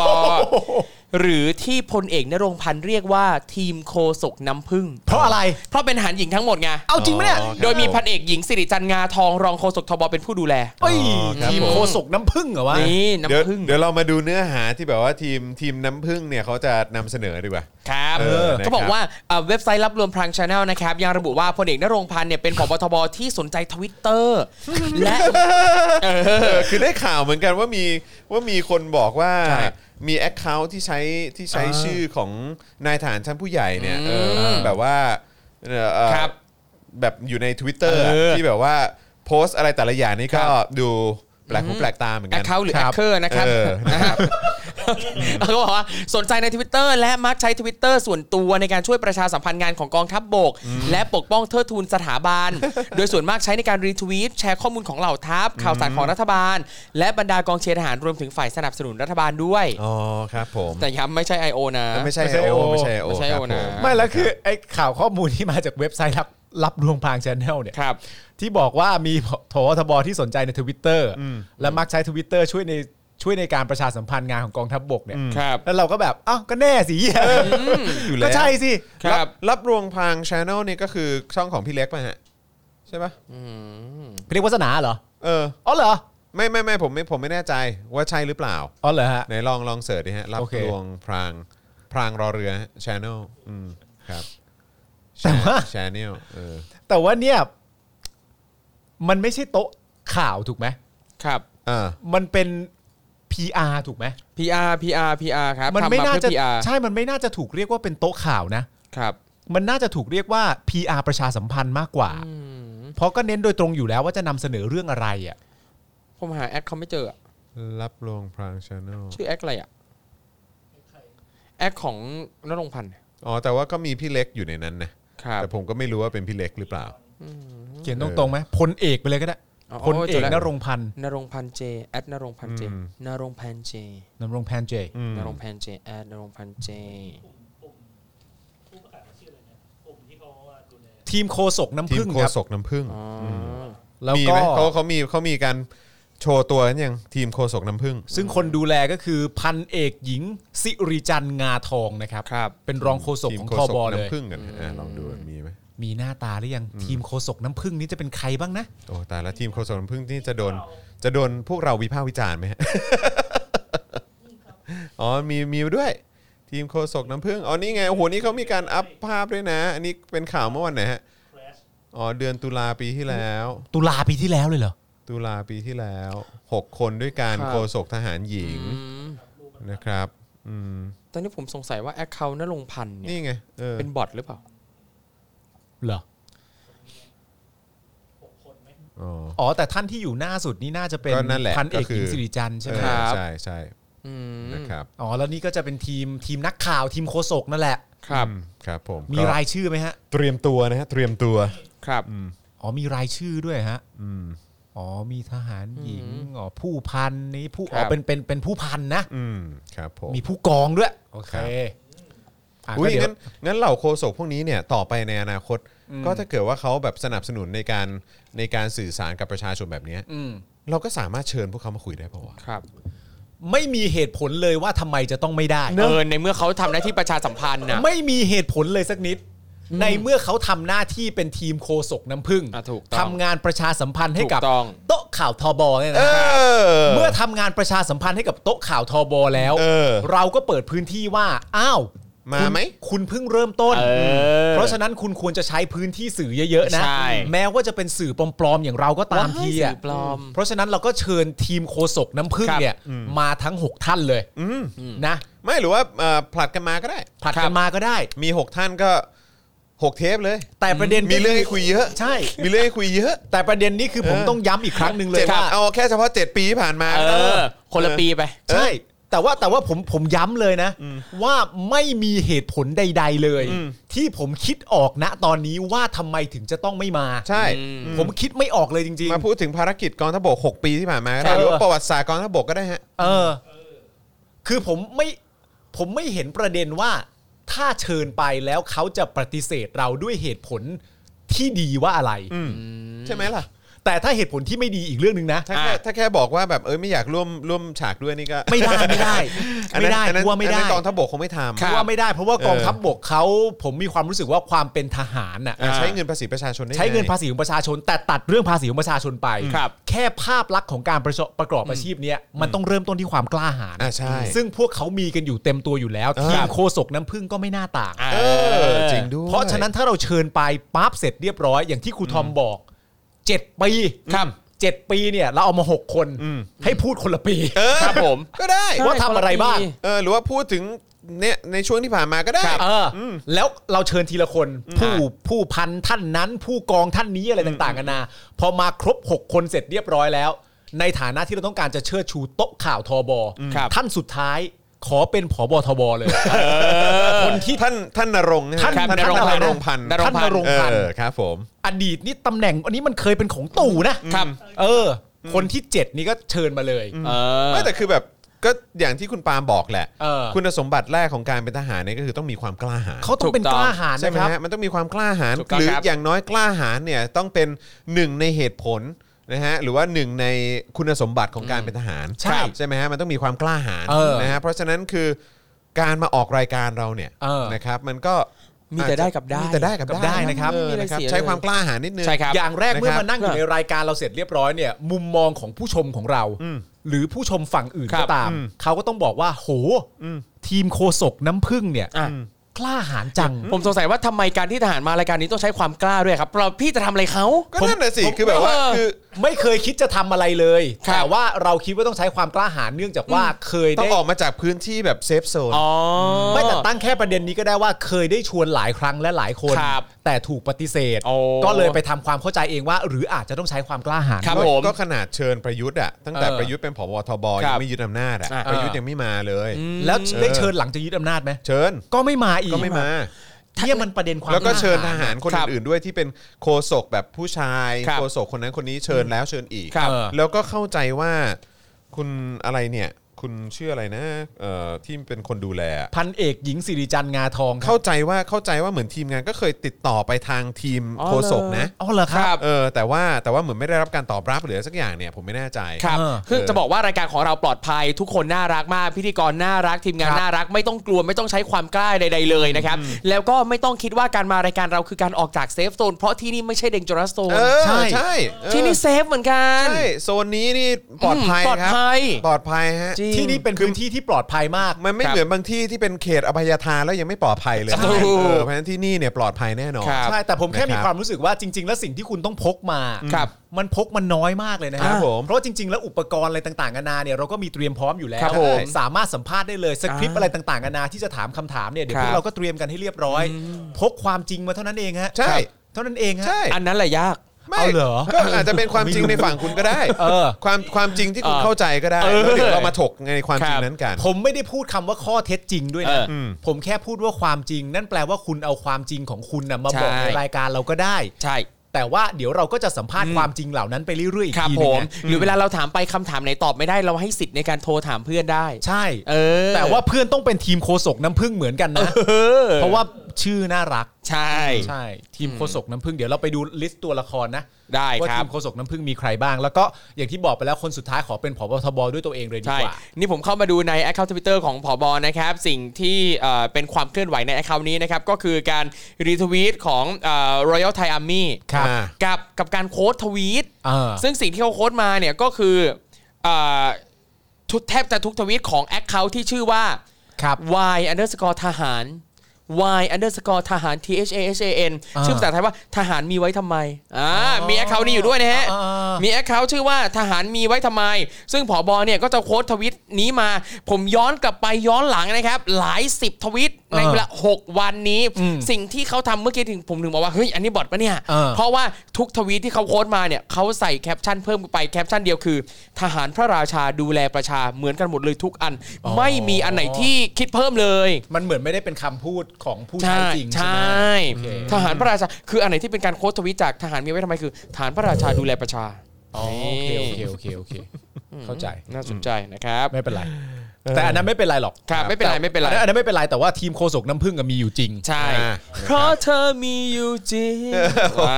เพราะฉะ ว้า นั้นผมขอย้ำอีกครั้งก็แล้วกันนะครับ ว่าผมหาเหตุผลไม่เจอจริง ๆ ครับ ครับที่เขาจะไม่ ว่า มา ถ้า เนอะ รายการ Daily Top Daily Topic หรือรายการอื่นก็ได้ในเครือ ครับ สป็อคดักเหมือนกัน จริงโค้ชแขกก็ได้ โค้ชแขกก็ได้ เจาะข่าวตื้นไหม เออ เจาะข่าวตื้นก็ได้ วาสนาอารวาสก็ได้ ครับ อะไรก็ได้ แต่ว่าอยากให้เป็น Daily Topic ครับ เพราะว่าผมอยากเจอโคศกทีม ถูกต้อง โคศกน้ำผึ้ น้ำผึ้ ง ง เนี่ยค โฆ รั ษกน้ำผึ้ง อยากเจอ นี่ อยากอยากพูดคุย ฮัน ด้ นี่ วยนะครับ แต่ โอเค ผมก็ยากบอก ว่า ทางทีมโค้ชส่งนะครั ครับ ว่าทุกคนทุกท่านที่ผ่านรายการเรามาเนี่ยส่วนใหญ่ก็จะมีชื่อเสียงไหมฮะ อ่า เออ กิด เขาอาจ กิด จะไม่ได้คาดหวังชื่อเสียงไงไม่ได้อยากมีชื่อเสียงเขาคือเขารู้ว่าอุ้ยมารายการนี้เราดังทุกคนอืมไม่ได้อยากดังไงอยาก มัน ทำงาน มัก็ หน้าที่ กระชอนดีก็คือหมายว่าเนื้อหาที่คุณอยากนำเสนอเนี่ย ครับ ก็ก็จะไปไปได้ไกล ใช่ อ่า และยิ่งคุณพูดในรายการ ครับ เราอ่ะ คนยิ่งอยากดู จริง เพราะว่าคนอยากเข้ามาดูตั้งแต่ความกล้าหาญแล้ว เอ้ย เออ เนอะ เท่ สุดยอด นะครับ สุดยอดเดี๋ยวเรียนเชิญนะครับ ครับ สู้ ผม ๆนะครับโคศกน้ำผึ้ง เรียนเชิญนะครับ ผมปาล์มนะครับ นี่คุณจอห์นวินยูนั่นอาจารย์แบงค์และนี่คือครูทอมนะคเย้รับ เย้ นะค ๆ รับ น้อง ก็ ทอมพร้อมครับ อยากเรียนเชิญนะครับ นะครับ โอเค นะฮะอ่ะกลับมาอีกครั้งหนึ่งก่อนที่จะไปข่าวต่อไปนะครับ ครับ ย้ำอีกครั้งว่าตอนนี้เนี่ยนะครับเราต้องการผู้สนับสนุนนะครับ15,000 ท่านนะครับ ครับ เพื่อที่เราจะได้ไปต่อนะครับ15,000 ท่านนี่คือแบบเอ่ออย่างน้อยที่สุดเลย ครันะบครับนะฮะเพื่อที่เราจะได้ไปต่อนะครับเราเอ่อขีดเส้นตายไว้ 45 วันนะครับวันนี้วันที่ 19 แล้วนะครับเหลืออีก 26 26 วันครับในวันที่ 19 นี้ของแคมเปญของเราเนี่ยนะครับมีผู้สนับสนุนนะครับอยู่ที่ 7,715 ท่านนะครับ ครับ นะฮะเพราะฉะนั้นถ้าเกิดคุณเป็นแฟน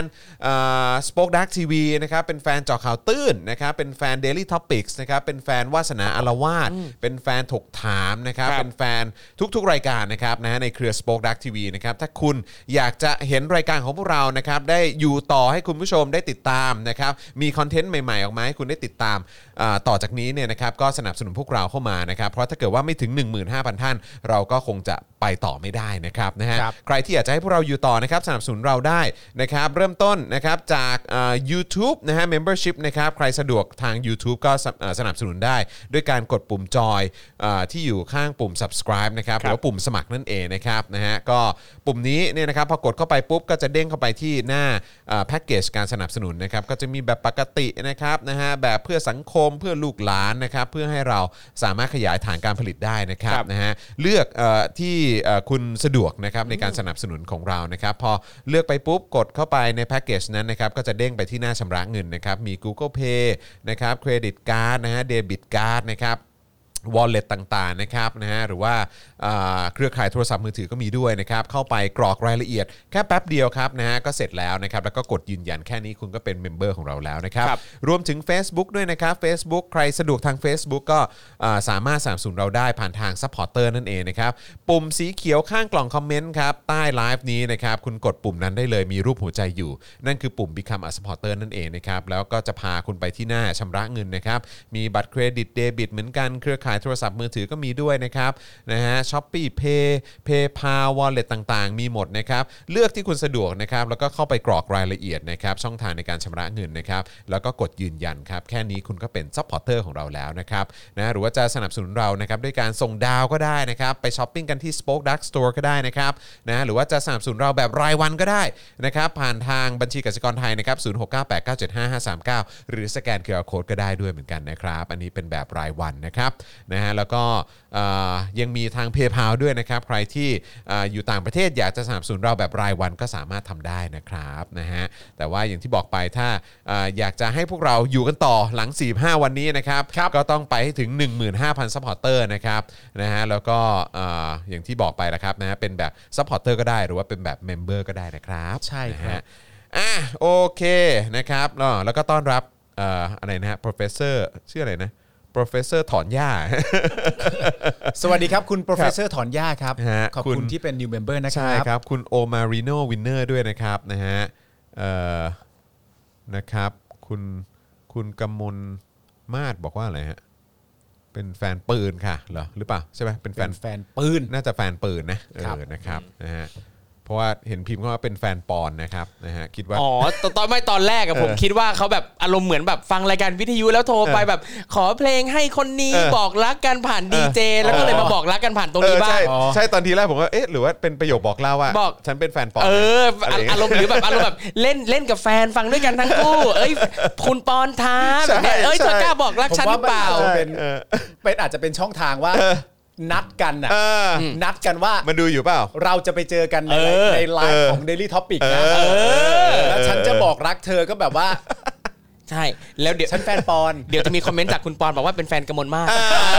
อะไรอย่างงี้ หรือไม่แน่ เออ เป็นไม่ได้ว่าเขาอาจจะบอกว่าเป็นแฟนปาล์ม เอ้ยเอ้ย ไม่ผิด ไม่ใช่หรอก อ๋อไม่ใช่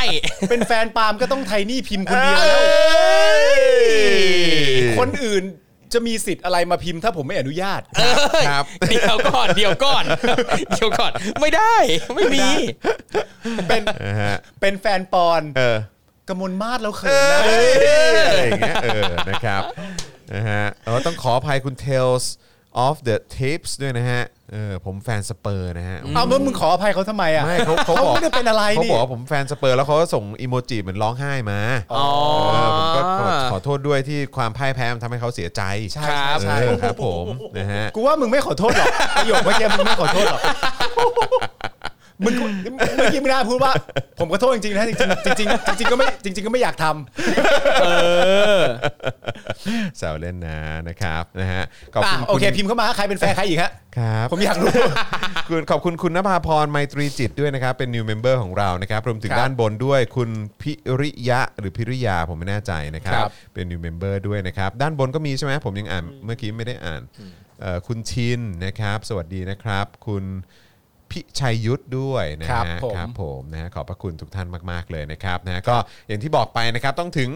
15,000ซัพพอร์เตอร์นะค ค รั รั บบ เพราะว่าถ้าเกิดไม่ถึงปุ๊บนี่ก็คิดว่าเราคงไปต่อไม่ได้แหละ ครับ นะครับนะฮะเอิ่ม คุณไทนี่ครับ ทุกคนที่พิมพ์ว่าเป็นแฟนปาล์มเขาหมายถึงแฟนรายการนะครับ นะฮะ นะคุณไทนี่มา ไม่ไม่มาฮะแบบ เออ บอกไว้ก่อนเบอร์ไทนี่ดู ค อ รับ ยู่ ผม อ๋อ นะฮะคุณบุญสมแสงทองบอกว่า จัดรายการแบบไม่ต้องบริจาคได้ไหมครับ มันทำให้ดูไม่ดีเลยครับ เหมือนจัดรายการเพื่อหาเงินเออไม่หรอกครับมันเป็นการหาเงินครับ ใช่ครับนี่คือ เพราะว่า การหาเงินครับ การจัดรายการเนี่ยนะครับมันก็ต้องมีสปอนเซอร์นะครับต้องมีผู้สนับสนุนนะครับแล้วด้วยความที่มันเป็นรายการการเมืองนะครับนะฮะสปอนเซอร์ก็จะไม่ค่อยเข้าครับนะฮะแล้วเวลาเราพูดเรื่องการเมืองเนี่ยนะครับถ้าคุณผู้ชมอยากจะให้เราสามารถวิพากษ์วิจารณ์ได้ทุก เขาเรียกว่าครับได้ได้ทุกคนเนี่ยมันก็ต้องเป็นการสนับสนุนจากคุณผู้ชมนะครับนะฮะเพราะฉะนั้นคือเอ่อเมื่อสักครู่นี้ที่บอกว่าเอ่อไม่ต้องมีผู้สนับสนุนได้ไหมนะครับงั้นคุณชื่อชื่อชื่อคุณอะไรนะเมื่อสักครู่ คุณบุ นี้ ญสมแสง คุณ ทองครับ คุณบุญสมสามารถเป็นเมนสปอนเซอร์ของเราได้นะครับ ครับ คุณบุญสมแสงทองสามารถเป็นเมนสปอนเซอร์ของเราได้นะครับ นะฮะเออนะฮะมาเป็นเมนสปอนเซอร์เลยครับนะฮะแล้วเรา ครับผม ก็จะไม่แบบรับรับเอ่อรับบริจาคเลยนะครับ ครับ นะฮะแต่คุณคุณเอ่อชื่ออะไรนะ คุณบุญสมใช่ไหมฮะ ครับ คุณบุญสมต้องให้เราวิพากษ์วิจารณ์ได้ทุกคนนะครับ คุณผู้ นะ ช ฮะ ม ครับ เอ่อนามสกุลอะไรฮะ แสงทอง แสงทอง แสงทอง ครับ ใช่ไหม ผม โอเค นะฮะ ครับ มีคนบอกว่า อุ้ยต้องให้เอ่อสวดมนต์สวดมนต์เอ่อขอสปอนเซอร์หรือเปล่า ว้า มันจะไม่มันจะไม่ตรงเหตุผลนะฮะ เออนะครับ แต่ว่าอย่างไรก็ดีครับ คุณบุญสมเอ่อแสงทองนะครับ ผมก็ ครับ ก็จริง ๆ แล้วพอหลังจากที่คุณจองอธิบายเหตุผลเรียบร้อยแล้ว อืม ก็ ครับ เมื่อเข้าใจแล้วนะครั ครับ บ ก็สามารถที่จะเป็นเมมเบอร์ เป็นเป็นเมมเบอร์เราได้ครับผม รายการเราได้นะครับ นะค คุ รั ณ บ คุณเอ่อบุญสมแสงทองเนี่ยนะค ใช่ รับ คุณบุญสมมาสนับสนุนได้นะครับ ผม เออนะครับ คุณบุญสมแสงทองเนี่ยนะครับ มาสนับสนุน ใช่ เรามาได้ได้นะ นะค ครัรับบ ผม มาได้นะครับ เราก็จะได้เข้ามาในรายการ อ่ะ ผมก็จะได้ผมกับคุณจรกับคุณ อ่ะ ทอมกับอาจารย์แบงค์ ครับเออ ก็จะได้พูดคุย อ่ากั กับคุณบุญสมแสงทอง อ่า แล้วก็วิพากษ์วิจารณ์ เออ การทำงานของประยุทธ์ ใช่ ไปพร้อมกับคุณบุญสมด้วย เออ ใช่ไหมครับ อย่างนี้ก็สบายเลย ใช่ นะคุณบุญสม ครับ นะ ผม นะครับคุณผู้ชมเข้าใจเหตุผลแล้วเนี่ยเราจะได้วิพากษ์วิจารณ์การทำงานของรัฐบาลไปพร้อม ๆ กันนี่ก็ดีเลยใช่ไหม ครั ฮะ บใช่ครับ โอ้ ผม แจ๋วไปเลยครับ ถ้าคุณบุญสมเป็นสปอนเซอร์หลักนี้ก็เราก็จะเติมท้ายให้ด้วยนะครับ อ่า ใช่ใช่ใช่ ส ใช่ นับสนุนโดยคุณบุญสมศัก อ่า ดิ์ ใช่เออ ใช่ Daily นะครับผม Topics หรือว่า Spoke Dark TV สนับสนุนโดย ใช่ใช่ บุญสมแสงทอง ต้อง เออ ต้อง ลิงขก์ออภัยจริง เออ ๆ นะครับ ที่การเอ่อทำรายการของเรานะครับผมแล้วก็เอ่อขอให้คนมาเป็นเมมเบอร์หรืออะไรต่าง ครั ๆ บ นานาเนี่ยมันอาจจะไปกระทบกระเทือนจิตใจ อ่า ครับ ใช่ ของคุณบุญสม เพราะว่าแต่ละคนก็มีจิตใจที่เปราะบางมันก็ไม่เท่ากันหรอก อืม ใช่ไหใช่มนะครับ ใช่ แล้วก็ต้องขอรบกวน เข้า คุณ ใจ บุญ ค ส วาม ม รู้สึกคุณบุญสมเลย ผมมาเก็ต เออ ความรู้สึกคุณ ครับ บุญ เก็ต สม เล เลยยนะ เก็ตเลย ผมเก็ตเลยนะครับว่า ครับ คุณบุญสมเองเนี่ยก็อยากฟังพวกเราวิพากษ์วิจารณ์การทำงาน ครับ ของประยุทธ์เนี่ยอยู่ตลอดเวลาทุกวันนั่นแหละ ใช่ ผมแต่ว่ามันติดแค่เรื่องเนี้ย ครับ มันติดแค่เรื่องนี้จริง ๆ ว่าเอ๊ะทำไมจะต้องมาขอบริจาคด้วย ครับ คุณบุญสมก็ไม่พึงพอใจ แต่พอคุณบุญสมรู้เหตุผลแล้ว ผมก็สบายใจ อ่า คุณบุญสมก็สบายใจ สามารถมาเป็นเมมเบอร์เราได้ สามารถเป็นเมมเบอร์กันได้ แล้วก็วิพากษ์วิจารณ์กันต่อไป อันนี้สบายเลย ครับ ถูกต้องเล่าให้ นะครั ฟั บ ง เล่าให้ฟัง ครั เล่า บ ให้ฟัง ผม เฉยๆนะครับ อ่า ผม ซึ่งผมเองก็ต้องขอขอบพระคุณคุณบุญสมแสงทองล่วงหน้าด้วยนะครับ ครับผม ที่จะมาเป็นเมนสปอนเซอร์ให้เรานะครับ อ่า ขอต้อนรับเข้าสู่รายการ Daily Topics Presented by บุญสมแสงทองเนี่ยก็ได้นะครัคบรับผม นะครับผม เอออ่ อ่าโอเค แต่จริงๆ คือแต่ว่าเอาเอาที่คุณบุญสมสะดวก ตามสะดวกครับ ใช่ ตามสะดวก คุณบุญสมเราไม่ได้ อยา บั ก งคับ อ กั ยาก น สนับสนุนแบบ เอ่อเขาเรียกว่าอะไรแบบอ่าแบบเป็นเมมเบอร์เหมือนท่าน ครับ อื่นๆหรือว่า เออ คุณบุญสมอยากจะเป็นเมนสปอนเซอร์เลยก็ได้ เดี๋ยว ครับ ติดต่อมาหลังไมค์ก็ได้นะครับ ครับผม นะครับ เอา นะฮะ เอาต่อ หรือว่า คุณ หรือว่าจะไม่สนับสนุนก็ได้ แล้วแต่คุณบุญสมนะ แล้วแต่เลย ออเพราะ ครับ แต่ว่าถ้าคุณบุญสมเข้ามาดูก็เป็นการสนับสนุนแล้ว แค่ หรือ คุณบุญสมแชร์ไป แค่เม้นต์เนี่ยก็สนับสนุนแล้วเพราะมัน ใช่ครับ เป็นการสร้าง engagement ให้กับพวกเราแหละ อ่า ถูกต้อง เ นะครับ ครับ ผม นะฮะ ตอบของคุณ สุรีพร สุรีพรหน่อยเป็นวิธีการเป็นเมมเบอร์ยังไงฮะ อ่ะยังไง อ่ะ ฮะ เห็นเขาตั้งคำถาม เมื่อเมื่อสักครู่นี้คุณสุริพรถามว่าอยู่ต่างประเทศทำยังไงทำไม่เป็น ตรงไหน อ๋อ ฮะ บอกว่า ตงไหน รู้สึกว่าจะอยู่สวิตเซอร์แลน สวิตเซอร์ ด์ แล แล้วอ๋ทำนด์อส ส วิตวิต เซอเซร์อร์ แล แลนนด์ด์ตรงไหนฮะตรงไหนอ่ะนี่ เมื่ ไง อสักครู่นี้ เดี๋ยวจะลองให้ลูกชาย คุณสสุริพร มัครให้ไม่รู้จะได้ไหมอ่า ขอบพระคุณ ขอบคุณนะ ขอบคุณค ครั รับบ คุณสุริพรครับนะฮะ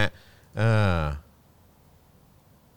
ข้างบนมั้งข้างบนมั้งของคุณสุริพรเออนะตัว S อะครับตัว ครั S บ คุณสิริพรบอกอยู่สวิตเซอร์แลนด์ทำไม่เป็นนะครับ อ่า อาจจะยังไม่ไม่คุ้นเคยการใช้เพย์พอลหรือเปล่านะค แต่ รับ เดี๋ยวเดี๋ยวต้องดูว่าทางทางคุณสุริพรเอ่ออันนี้ไงนี่ไงนี่นี่นี่นี่นี่เลยละเลย นี่แหละครับ อ่าเนี่ยอยากสนับสนุนค่ะ แต่ว่าอยู่สวิตเซอร์แลนด์ทำไม่เป็น ตอนนี้ตอนนี้คุณสุริพรน่าจะ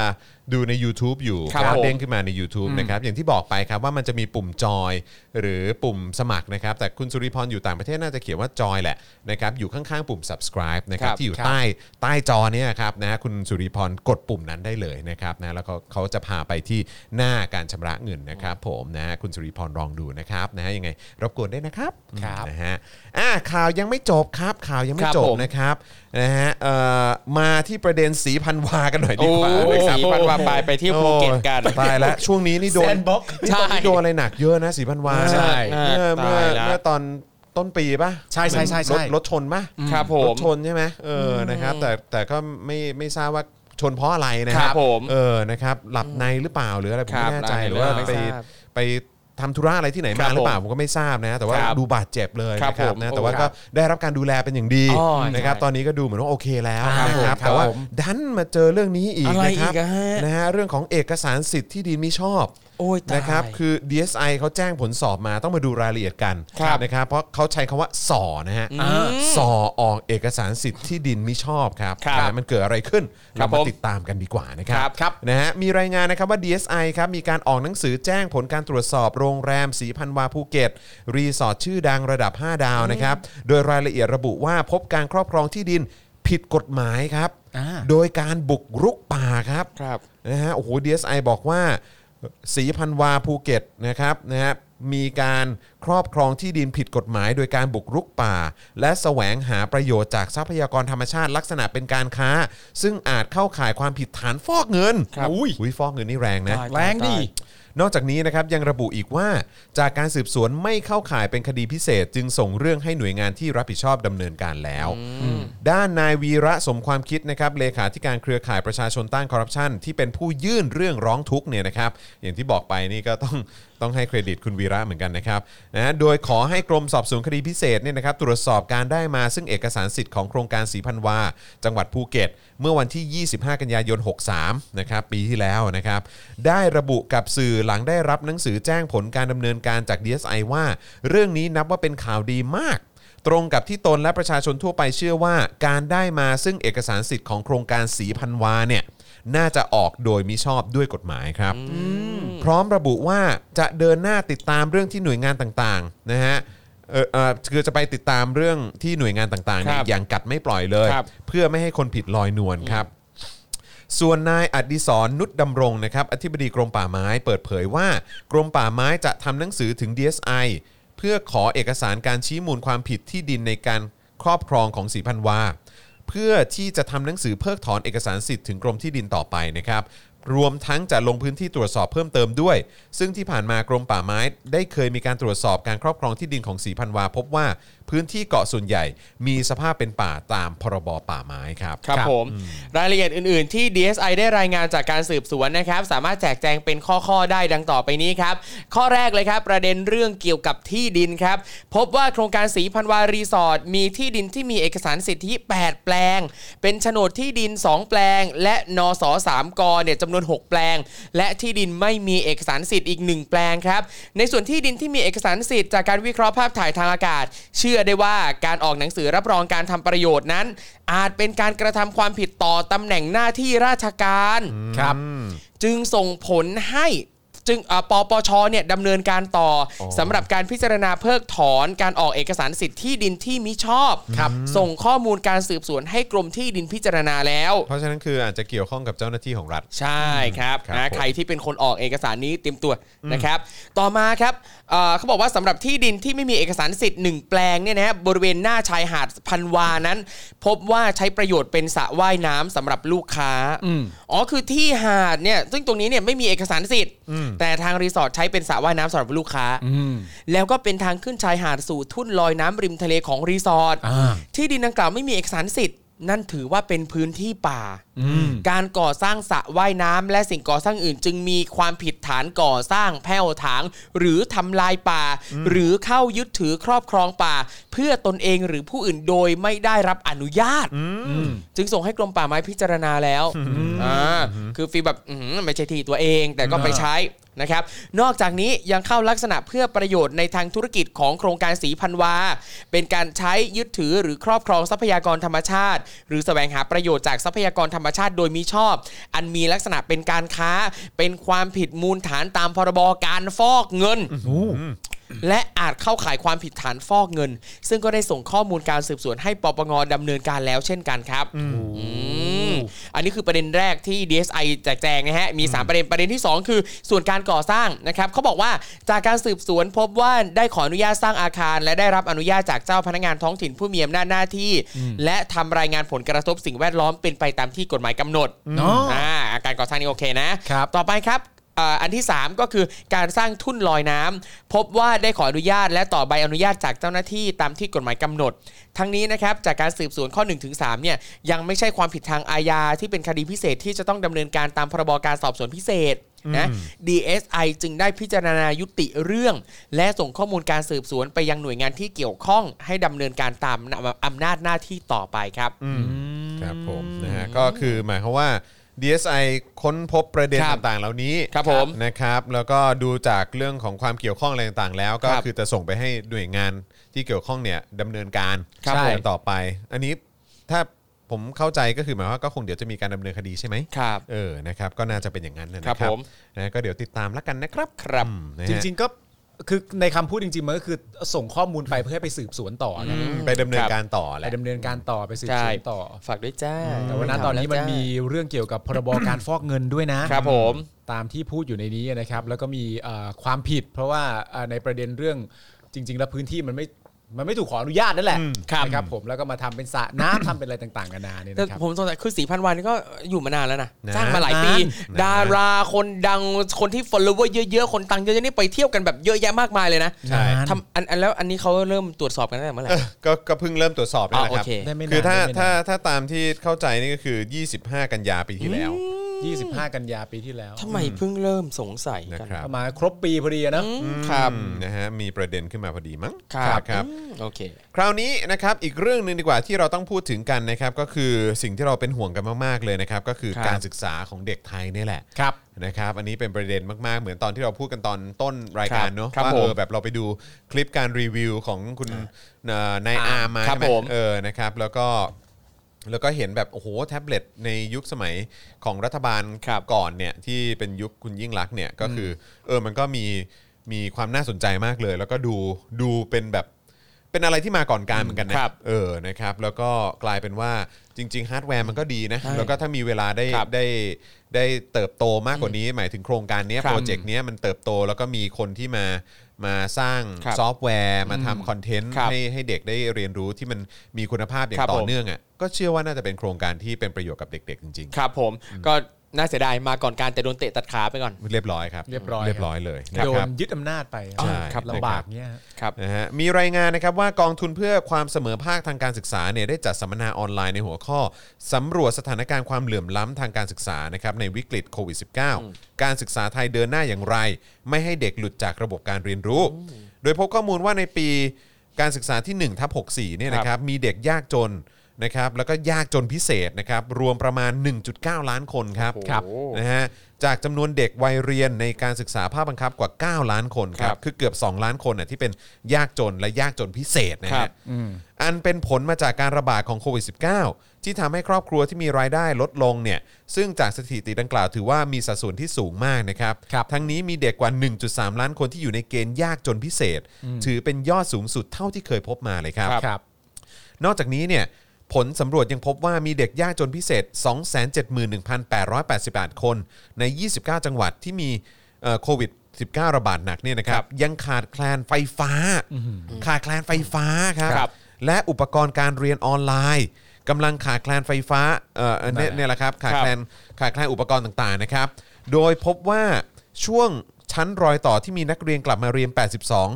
82%เนี่ย แต่อีก 43,060 คนหรือ 14.6%ยังไม่พบข้อมูลว่าได้กลับเข้ามาเรียนต่อ โอ้โห โดยเด็กที่หยุดออกจากระบบการศึกษาเนี่ยนะครับ ส่วนใหญ่อยู่ในระดับม .3 ครับ ครับ นะฮะจำนวน 33,710 คน และป .6 จำนวน 8,699 คนครับ ครับ ด้าน World Bank เนี่ยคาดการณ์ว่าถ้าสถานการณ์ยังไม่เปลี่ยนแปลงจนถึงสิ้นเดือนธันวาคม ปีนี้เนี่ยนะครับ ครับ อัตราการสูญเสียการเรียนรู้ของเด็กไทยจะอยู่ที่ประมาณ 1.27 ปี ครับ นะครับ ครับ คือคิดความเสียหายเป็นมูลค่า 3.9 แสนล้านดอลลาร์ หรือเทียบเท่ากับ 30%ของ GDP เลยนะครับ ครับ นะฮะ โดยในอนาคตเด็กกลุ่มนี้จะทยอยเข้าสู่ตลาดแรงงาน ความรู้ที่สูญเสียไปจะหมายถึงคุณภาพของตลาดแรงงานที่ด้อยลง ครับ และเด็กกลุ่มนี้จะต้องอยู่ในตลาดแรงงานจนถึงปี 2081 หรือ 60 ปีนับจากนี้ ใช่ไหมฮะ เออ และทุนมนุษย์นะครับที่สูญเสียไปในช่วงนี้จะลดทอนศักยภาพ อัตราการเติบโตของเศรษฐกิจโดยตรง ทั้งการสะสมทุน ครับ ผลผลิตของประเทศ รวมไปถึงการลดลงของพัฒนาการในทุกด้านด้วย โอ้โห เละ ซึ่ง ครับ อันนี้เนี่ยเขาพูดในแง่ของของผลกระทบทาง ครับ เศรษฐกิจนะ ครับ แต่นี่คือเรายังไม่ได้พูดถึงผลกระทบที่มันจะกระทบกับคุณภาพชีวิตเขาด้วยนะ ใช่ครับ คือถ้าเขามีการศึกษาที่ดี เขาเข้าถึงการศึกษาที่ดีได้เนี่ยเขาก็มีโอกาส ใช่ครับ ในการใช้ชีวิตที่มีคุณภาพได้ไง ครับอืม โอกาสในการไปทำงาน โอกาสในการเข้าถึงอะไรต่างๆ ได้อีกเยอะ ใช่ครับ แยะมากมาย แต่ถ้าเขาสูญเสียไปเนี่ย ไอ้ที่เราพูดมาเป็นตัวเลขที่ ครับ เขาพอจะคาดการณ์ได้เนี่ย ครับ อันนั้นคือตัวเลขทางเศรษฐกิจนะ ใช่ ครับ แต่อันนี้คือยังไม่พูดถึงปัญหาครอบครัวที่จะตามมาปัญหาของเอ่อสภาพสังคม ครับ อะไรต่างๆเหล่านี้อีก ใช่ครับ แล้วดูนี่เลขไม่ได้น้อยเลยครับม3เนี่ยสามหมื่นกว่าคนป .6 อีก 8,000 กว่าคนนะครับ ซึ่งการที่สถานการณ์โควิดเนี่ยทำให้มีเด็กหลุดออกจากระบบการศึกษาเยอะมากขนาดนี้ นี่มันสะท้อนให้เห็นชัดเจนมากๆนะครับ ว่ากระทรวงศึกษาธิการและรัฐบาลเนี่ยบริหารงานได้แย่มาก ใช่ มือแตกมาก ถูกต้องแล้วลองคิดดูว่านี่คือถ้าเด็กหนึ่งคนนะหรือ ครับ คนหนึ่งคนนะมีศักยภาพในการที่จะสร้างอะไรคิด ครับ อะไรใช่ไหมฮะหรือว่ามีความสามารถในการในการในการทำงานน่ะ ครับ หรือเป็นเป็นแรงงานที่มีคุณภาพอ่ะคือหนึ่งคนน่ะทำอะไรได้เยอะแยะมากมาย ถ้าเขาทั้งเข้าถึงการศึกษา ครับ ที่มีคุณภาพได้ แต่นี่คือม3 3 0,000 กว่าคน ครับ ครับ ครับ คนเด็ก 30,000 คนน่ะ อืม แล้วก็ป .6 เกือบ 9,000 คนน่ะ ครับ นี่มันคือโอกาสที่มันสูญเสีย แล้วก็ทรัพยากรมนุษย์ที่มีคุณภาพอะที่เรา ครับ สามารถผลักดันให้พวกเขาเนี่ยมีคุณภาพที่ที่ดีกับทั้ง ครับ อนาคตของเขาเองแล้วก็แล้วก็สร้างอะไรต่าง ครับ ๆ ให้กับประเทศนี้ได้เยอะแยะมากมายอะแต่คือดูสิ การบริหารจัดการในยุคของประยุทธ์ฮะเป็นอย่างนี้ฮะ ครับ คือระดับม3เนี่ยก็แปลว่าไม่ได้ขึ้นไปต่อที่มปลาย ครับ ฮะ และระดับป .6 ก็แปลว่าไม่ได้เข้ามัธยมศึกษา ครับ เออแล้วนี่คือยังไม่พูดถึงแบบ ถ้าสมมติเอกสงค์เอกสารมีปัญหาอะไรต่างๆ อยากจะกลับไปเรียน ครับ ก็วุ่นวายยากลำบากอี ครั ก บ นะ อืม เข้าใจไหมฮะ คือแบบก็ยังวุ่นวายอยู่ ครับ จนถึง ใช่ ทุกวันนี้ครับจริง ๆ ในเรื่องของการทำเอกสารอะไรกับกระทรวงศึกษาวุ่น ครับ วายมากจริง คือถ้าเขาเติบโตไปในระบบการศึกษาที่ดีเนี่ย ครับ ตลอดชั้นทั้งแบบประถมมัธยมไปถึงมหาวิทยาลัยเนี่ยแล้วออกมาด้วยการศึกษาเหล่านั้นเขาสามารถพัฒนาตัวเองไปอยู่ในจุดที่ประกอบอาชีพที่ดี ครับ ที่ระบบการศึกษาจะมอบความรู้ให้เขาในการเขาทำต่อไปได้เนี่ยมันสามารถเปลี่ยนวิถีของครอบครัวเขาเลยนะ ๆ ใช่แล้วนี่คือยังไม่ได้พูดถึงการศึกษาที่ดีมีคุณภาพนะครับ เพราะว่าระในเราผ่านระบบการศึกษาไทยมาเรารู้ดีว่า ครับ ระบบการศึกษาไทยแย่ขนาดไหน จริง ๆ อืม นี่คือเรายังไม่ได้พูดไปถึงแบบคุณภาพการศึกษาที่เขาควรจะได้รับด้วยนะครับ ครับ เข้าใจไหมฮะนี่คือแค่ว่าให้เขาเข้าถึงการศึกษาได้อะ ครับ แล้วนี่คือแบบเป็นระบบการศึกษาแบบไทยๆด้วยนะ ครับ นี่แปลว่าอย่างนโยบายเรียนฟรีอะไรต่างๆออกมาเนี่ยมันมันแทบจะไม่ได้ไม่ไม่ได้เป็นจริงเลยอะ่ะคือถ้านโยบายต่างๆ เหล่านี้มันมีประสิทธิภาพ มันมีคนควบคุมนโยบายต่างๆ ให้ได้ผลดีเนี่ย มันจะไม่มีเด็กที่หลุดออกจากการศึกษาแบบนี้อะ แต่นี่มันคือประเทศไทยฮะ อ่ะโอเคครับ แล้วมันเป็นประเทศไทยที่ถูกบริหารโดย ครับ รัฐบาลที่สืบทอดอำนาจต่อมาจากคอสช รู้ อี เรื่อง กทีด้วย จาก นะ การยึดอำนาจจาก ครับ การฉีกกฎหมายสูงสุดนะครับ ซึ่งมันก็ทำให้เกิดคำถามอีกว่า อยากให้ประเทศไทยเจริญจริงหรือเปล่า อยากให้เด็กเติบโตไปเป็นบุคลากรที่มีคุณภาพของประเทศจริงหรือเปล่า หรืออยากจะให้มีคนจนอยากให้มีคนที่ไม่ได้รับการศึกษาเยอะมากขนาดนี้ มึงห่วงอนาคตเด็กจริงหรือเปล่าถามจริง คุณลูกทุ่งบอกว่าได้ยินเรื่องที่สสทำกราฟิกเฟกการทำงานและการลงพื้นที่ยังครับเออยังครับ สอสอทำกราฟิก เหรอมีด้วยเหรอของของที่ไหนล่ะครับ ที่เป็นข่าวออกมาเนี่ยเดี๋ยวเดี๋ยวเดี๋ยวลองเช็คหน่อยละกัน ครับ นะครับเมื่อตอนเย็นใช่ไหมฮะ อุ้ยเปิดมาเจอทีมโคศกน้ำผึ้งอีกแล้ว แต่ตอนนี้ผมแอบสปอยผมได้ข้อมูลเรื่องไอ้เยี่ยที่แล้ว อ่ะ เหรอเออ อันไหน ผมได้มาแล้ว อัปเดตหน่อย ะไหนบ้าง มาจากไหนฮะ มาจากนี่คนที่มาให้ข้อมูลผมนะครับ ก็คือพี่หลิว พี่หลิวเป็นอ่ามือกลองวงโดส อ๋อ อ่า อ่า วงโดสนี่ก็เดือดนะครับ ทุกคน อ่า ไปฟังได้ซิงเกิลใหม่เพิ่งปล่อยชื่อว่าปรมาณูเนื้อเพลงเด็ดโดนใจมากเลย หร โอเคโอเคโอค เออเพลงปรมาณูนะครับ ครับ แต่สิอ่าข้อมูลเรื่องเพลงไอเยทีอะเนี่ยนะครับคือพี่ ข้อมูลเรื่องเพียงกระซิบ อ๋อโอเคโอเค เพียงเพียงกระซิบ โอเค เพลงเพียงกระซิบท่อนนั้น เออครับผม เออฮะ อ่าพี่หลิวนะครับอ่าคือพี่หลิวเนี่ยก็เป็นเป็นเพื่อนเพื่อนๆเพื่อนสนิทกับพี่คปูรับ นะครับ ครับ เนี่ยพี่หลิวก็บอกว่า มาจากเพื่อนเราเองชื่อไอ้บุญเป็นนักร้อง ร้องประจำที่ร้านสองสลึงทองหล่ออเป็นคนร้องคำนี้คนแรก โอเค เออเป็นคนร้องคำนี้คนแรกแล้วร้านนั้นเนี่ยคนเที่ยวเยอะมาก ใช่ ก็เลย ใช่ ร้อง ใช่ ต่อต่อๆกันไปเรื่อย ๆ จนถึงทุกวันนี้อ่าก็ขอบคุณพี่หลิววงโดสนะครับ ครับ ทุกคนไปฟังเพลงพี่หลิวอันนี้ผมขออนุญาต อ่า อ่านเนื้อเพลงของเพลงปรมาณูของพี่หลิว ได้สิ อ่า อืม นี่มันยุคของกู นี่มันยุคของกู ไม่ใช่วันเวลาของพวกมึงที่ใกล้จะลงรู อนาคตก็เป็นของกู อนาคตก็เป็นของกู อย่าดับความฝันอย่าตัดกำลัง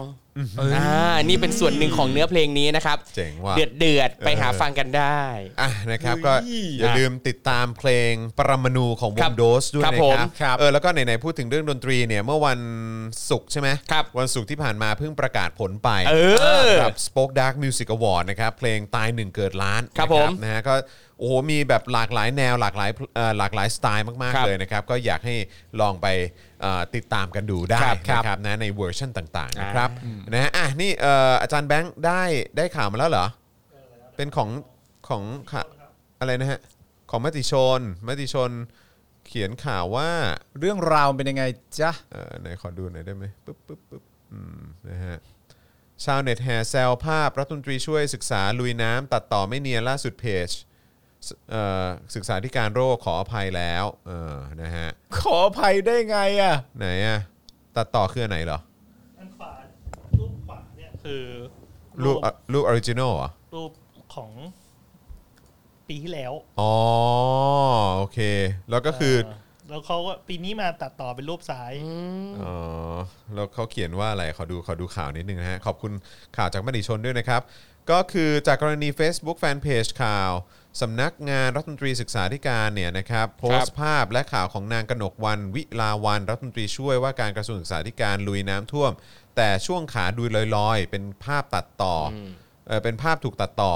โดยทางเพจได้โพสต์ข้อความระบุว่าครูโอ๊ะนะฮะโอ๊ะเหรอฮะ ครับ เป็นชื่อเล่นเขาใช่ไหมฮะ ครับ ครู ครับ โอะห่วงโรงเรียนเอกชนคือมันตลกเนอะคือแบบว่าพอไปอยู่สาธารณสุขก็เรียกเป็นหมอ ครับ หมอหนู หมอ ครับผอะมไรนั่นแหละ ครับ แล้วนี่พอมาเป็นพอมาอยู่สายที่งานก็เรียกครู เป็นครู คืออะไร ครับ นะครับ ระบุว่าครูโอะห่วงโรงเรียนเอกชน หลังพายุโซนร้อนถล่มทำให้ฝนตกหนัก น้ำไหลบ่าเข้าท่วมโรงเรียนกว่า 30 แห่ง ฝากช่วยดูแลนักเรียนนักศึกษาครู ยึดความปลอดภัยเป็นหลักพร้อมเฝ้าระวังติดตามสถานการณ์ใกล้ชิดอ่าแล้วไงต่อ ภาพดังกล่าวเนี่ยมีคนเข้ามาแสดงความเห็นหลายร้อยข้อความและถู ครั ก บ แชร์ไปแล้วมากกว่าพันครั้ง ซึ่งแต่ละคอมเมนต์เข้ามาแสดงความคิดเห็นกันมากมาย บางรายก็แซวด้วยความขำขัน บางรายตั้งคำถามว่า ถือเป็นการทำความผิดตามพรบคอมพิวเตอร์ ฐานนำเข้าสู่ระบบคอมพิวเตอร์ซึ่งข้อมูลคอมพิวเตอร์อันเป็นเท็จหรือไม่ เออว่ะ หลังจากนั้นไม่นานเพจ ข่าวสำนักงานรัฐมนตรีสอทอเนี่ยนะครับได้ลบภาพที่ได้รับการตัดต่อและเปลี่ยน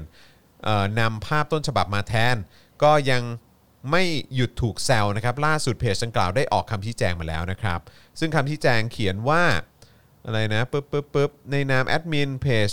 สำนักข่าวนี้เนี่ยขอชี้แจงว่าการโพสต์แฟ้มภาพดังกล่าวไม่ได้เกี่ยวข้องกับการตัดสินใจของรัฐมนตรีช่วยศึกษาธิการ เนื่องจากเพจดังกล่าวเป็นของสำนักงานรัฐมนตรีสาเอ่อศึกษาธิการ ครับ ซึ่งเมื่อรัฐมนตรีช่วยศึกษาธิการทราบเรื่องที่เกิดขึ้นก็ไม่ได้นิ่งนอนใจได้ประสานเข้ามายังแอดมินเพจทันทีทางเพจ Facebook สำนักข่าวเอ่อสำนักนายกเอ้ยสำนักรัฐมนตรีสอทอต้องขออภัยในเรื่องที่เกิดขึ้น และจะน้อมรับทุกข้อเสนอแนะเพื่อนำมาปรับปรุงการดำเนินงานของเพจต่อไป ไม่ใช่ นะครับ ฮะไม่ใช่ฮะประเด็นไม่อยู่ตรงนี้ฮะ อืม ประเด็นไม่อยู่ตรงนี้ฮะ นั่นน่ะดิ ประเด็นคือ แล้วแอดมินทำทำไมอะฮะ อืม นั่นน่ะดิ คุณบอกว่า เอ่อรัฐมนตรีช่วยกระทรวงศึกษาไม่รู้เรื่อง ครับ แล้วทำทำไมอ่ะ แล้วแอดมินทำทำไม คือตัดต่อทำไมอ่ะ ไม่รู้เรื่องก็ไม่รู้เรื่อง อันนั้นก็คงไปพูดกันพิสูจน์กัน ครับ แต่ไอ้ที่บอกว่าขออภัยเนี่ยคุณขออภัยในฐานะที่ว่าคนคนนี้จริง ๆ แล้วเขาไม่รู้เรื่องครูโอะที่ว่าเนี่ยแต่ผมอยากรู้ว่าแอดมินเพจเนี้ยตัดต่อตั้งแต่แรกแล้วนำข้อมูลมาลงทำไม ครับ ใช่ แล้วอีกอย่างหนึ่งเนี่ย อันนี้ที่ผมซีเรียสมากเลยนะ คือเรื่องแบบเนี้ยมันเป็นความผิดนะ ใช่ มันเป็นความผิดนะ ก็คือต้องมีคนถูกดำเนิน แบบเรื่องของการวินัยไปตาม เออ ข้อกฎหมาย แล้วก็สิ่งที่สำคัญที่สุดเลยก็คือ ในยุคที่พวกคุณกลัวเรื่องเฟกนิวส์มาก จนคุณตั้งแบบว่าอะไรอ่ะแบบเอ่อศูนย์ต่อต้านเฟกนิวส์ขึ้นมา ให้อำนาจทาง DE อะไรเยอะแยะมากมาย แล้ว DE ก็แบบว่า โอ้โหขมักเขม้นในการแบบว่าหาเฟกนิวส์มาก ครับ เลย เออ เออในการปราบเฟกนิวส์มากเลย แต่อันเนี้ยออกมาจากหน่วยงานของภาครัฐเอง แล้วจะมีการดำเนินคดีกับกลุ่มคนเหล่านี้หรือเปล่า คือมาตรฐานน่ะ ครับ เพราะว่ากับประชาชนคุณก็จัดหนักเลยนี่ คืออะไรฮะ ใช่ไหมอะ คืออะไรผมไม่เข้าใจไอ้น้อมรับคำแนะนำอะไรต่างๆนานานั่นนู่นนี่ มัน อะ มันน้อมน้อมรับมันมันมันไม่ช่วยครับ มันไม่ช่วยครับ คุณต้อง เออ อ อ ธิบายเหตุผลว่าตั้งแต่แรกคุณทำทำไม เพราะคุณทำแล้ว แล้วมันต้องมีคนรับผิดชอบ ครับ ทำแล้ว เออ แล้วแก้ใหม่ ครับ แล้วก็บอกว่าคนที่อยู่ในภาพไม่เกี่ยวข้อง แ แต่ทำทำไม ครับ ก็ถ้าคนในภาพไม่เกี่ยวข้องแต่ไอ้คนที่ทำอ่ะ เออ ก็ต้องรับผิดชอบ ครับ ทำทำไมแล้ว เออ ไอ้ขอโทษอ่ะมันไม่จบไง เออ ใช่ อ ไหม ธิบายเหตุผลของการกระทำนั้นมาซิว่ามีเหตุผลอะไรถึงตัดต่อเอาภาพเก่า แล้วมาใช้กับสถานการณ์ใหม่ ครับ แล้วเอาไปลงหลอกลวงประชาชนแบบนั้น อืมครับ ทั้งทั้งที่มันไม่ได้เกิดขึ้นจริงทำทำไม ตำรวจไซเบอร์หรือว่ากระทรวง DES อะไรเนี่ยต้องออกมาเทคแอคชั่นแล้วนะครับ อยู่เฉยไม่ได้นะครับ อยู่เฉยนี่หมาเลยนะครับ ใช่ที่บอกว่าเออผมไม่ได้ไปไล่จับแบบว่าโจรขโมยวิ่งราว เออ ก็อันนี้ไง ผมเป็นตำรวจในไซเบอร์ ผมมีศีลธรรมอ่ะ เออ อ่าแล้วก็ถ้าเกิดว่ามันเป็นแบบมาตรฐานเดียวกันมันก็ต้อง ครับ เป็นอย่างนี้ดิ ใช่ ไม่งั้นผมก็เรียกว่าสองมาตรฐานนะ อืม หรือไงสวดมนต์ โอ้โห สุดคนต์อีกแล้ว สวดมนต์อีกแล้ว นะฮะอ่ะทิ้งท้ายหนึ่งข่าวดีกว่า ครับ นะครับนะฮะรัฐบาลเวียดนามทุ่มเงินกว่า 3,000 ล้านบาทนะครับ อ่าฮ ซื้อไฟเซอร์ให้กับประชาชน โอ้ย ครับ ตาย อืมนะครับอ่ะเชิญเชิญเชิญคุณ ครับ จอ ผ ก่อ ม นนะฮะครับ นี่เลยครับ ล่าสุดครับ มีรายงานว่ารัฐบาลเวียดนามเดินหน้าจัดหาวัคซีนไฟเซอร์ให้ประชาชนครับ โดยทุ่มเงิน10เอ่อ113 ล้านดอลลาร์สหรัฐนะครับ หรือประมาณ 3,700 ล้านบาท สั่งวัคซีนเพิ่มอีก 20 ล้านโดสครับ ซึ่งคาดว่าจะได้รับมอบวัคซีน 150 ล้านโดส ภายในเดือนเมษายนปีหน้านะครับ เว็บไซต์ VN Express นะครับ รายงานว่าเงินราว 3,700 ล้านบาทนี้นะครับ มาจากกองทุนที่จัดตั้งขึ้น เพื่อสู้กับโควิด -19 ในประเทศ และการสั่งวัคซีนครั้งนี้ครับ จะทำให้เวียดนามมียอดสั่งซื้อวัคซีนไฟเซอร์รวมทั้งสิ้น 51 ล้านโดสครับ 51ล้านโดส โอ้ยยังไงล่ะ 51ล้านโดส วัคซีน ใช่ ไฟเซอร์ 51 ล้านโดส ครับ เลยเหร ผ อครับ มตายแล้วประเทศไทยสะดุ้งเลยนะครับ อุ้ย อ่านายฝั่มมินจินนะครับนายกรัฐมนตรีเวียดนามยืนยันว่า งบประมาณดังกล่าวจะถูกใช้อย่างมีประสิทธิภาพและโปร่งใส โดยนอกจากงบประมาณจะถูกใช้เพื่อจัดหาวัคซีนและครอบคลุมค่าใช้จ่าย ในการฉีดวัคซีนแล้วเนี่ยยังยังจะถูกใช้เพื่อศึกษาเกี่ยวกับวัคซีนด้วย ซึ่งกองทุนดังกล่าวสามารถระดมเงินทุนได้ทั้งสิ้น 380 ล้านดอลลาร์หรือประมาณเอ่อ12,695 ล้านบาทนะครับทั้งนี้ในเดือนสิงหาคมที่ผ่านมานะครับเวียดนามก็ได้รับมอบวัคซีนไปแล้ว 33 ล้านโดส จากองค์กรจากหน่วยงานต่างๆ แล้วก็ตั้งเป้าว่าจะได้รับมอบวัคซีนทั้งหมด 150 ล้านโดส ภายในเมษายนปีหน้า เพื่อฉีดให้ประชาชนอย่างน้อย 70%ครับ ครับ เบื้อง เบื้องต้นนะครับก็เอ่อเวียดนามเองก็มีมีผู้ได้รับวัคซีนโควิดแล้วอย่างน้อย 1 โดสเนี่ยนะฮะจำนวน 33 ล้านคน แล้วก็มีผู้ฉีดวัคซีนครบโดสแล้วประมาณ 6 ล้าน1แสนคนครับ ครับผมนะฮะ ไฟเซอร์เหรอ ไฟเซอร์พี่มี ด้ ไฟเซอร์แบบ นะครับ อื้อหือ 51 ล้านโดสเลยเหรอเนี่ย ใช่ ซึ่งเดี๋ยวเราก็ต้องรอดูใช่ไหมครับว่าเอ่อวัคซีนไฟเซอร์อีกล้าน ครับ โดสที่เรารอ ครับผม ได้รับการบริจาคจาก ครับ สหรัฐอเมริกานี่ทางรัฐมนตรี ค ด รับ อนเนี่ยเขาไปเคลียร์กับทางสหรัฐแล้วหรือยัง ครับผม นะ ก็อย่างที่เรารายงานไปนะครับ ตอนนี้มันเป็นการพูดอยู่ตรงสองประเด็นที่ไม่ตรงกันนะครับ ครับผม นั่นน่ะสิ แต่ว่าอย่าง อ่า อย่าง เชิญ อย่างอย่างอย่างเรื่องวัคซีนไฟเซอร์เนี่ยล่าสุดนะครับก็มีมีเพื่อนผมฮะบ้านอยู่พัทลุง ครับ ส่งข้อความมาถามว่าวัคซีนไฟเซอร์เนี่ยเด็กอายุ 12 ปีเนี่ยฉีดได้ไหม อืม เพื่อนบอกว่าน้องจะได้ไฟเซอร์ อืม น้องเรียนอยู่ที่พัทลุงเออจะได้ไฟเซอร์ คือเพื่อนงงว่าเฮ้ยจะได้ได้ยังไงว่าอะไรเงี้ยแบบจริงเหรออะไรเงี้ยทำไมได้แล้วอ่ะเพื่อนก็แคปมาให้ดูเป็นเอ่ออาจารย์อาจารย์ที่ปรึกษาในห้องเนี่ย อืม เอ่อ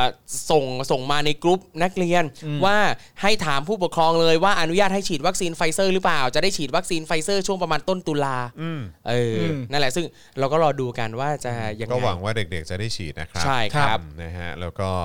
เอ่อหวังว่าเด็กๆ และผู้ปกครองจะได้ทราบข้อมูล ครับ ที่ ผม ครบถ้วน ใช่ นะฮะไม่เหมือนที่ผ่านๆมานะครั ครับ นะฮะ อ่ะโอเคนะครับนะฮะก็ตอนนี้มาถึงช่วงท้ายของรายการแล้วนะครับ ครับ นี่ก็ ผม สองคือเกือบ 3 ชั่วโมง โอ้ my ครับ god นี่ 2 ชั่วโมง 45 นาทีครับ ใช่นี่มีคุณโจบอกลูกผมด้วยครับ อายุ 12 จะได้ไฟเซอร์ครับ อ่า ครับ โอเ ดีด้วยครับ ครับผ ยิน ม ดีด้วยครับผม นะฮะผมอยู่พัทลุงนะครับ ครับ ณก้าวบอกมานะครับเอ่อมีคนบอกว่าอยากให้ชวนแม่อ๋อมมาออกรายการด้วยโอ้ครับผม พี่อ๋อ ครัมบผ มาเหรอ พี่อ๋อมสกาวใจตอนนี้ก็แอคทีฟมาก เมาเมาๆกันหลัง ทุกวัน ไมค์อยู่บ้าน ครับผม พี่ก็เมาๆ ทุกวัน เออนะครับ ประทับใจ นะครับ อ่ะโอเคนะครับนะฮะก็เอ่อช่วงท้ายนี้ย้ำอีกครั้งนะครับ ว่าวันนี้ยอดเอ่อผู้สามสูงเรานะครับที่อัปเดตตอนเช้าเนี่ยคือ 7,715 ท่านนะครับ ครับ นะฮะแต่ว่าเอ่อแล้วก็มาถึงวันที่ 19 แล้วนะครับนะแล้วก็เหลือเวลาอีก 26 วันนะครับจาก ครับ ที่เราวางไว้ว่า 45 วันนะครับนะฮะเราจะต้องมีผู้สามสูนเพื่อให้เราไปต่อ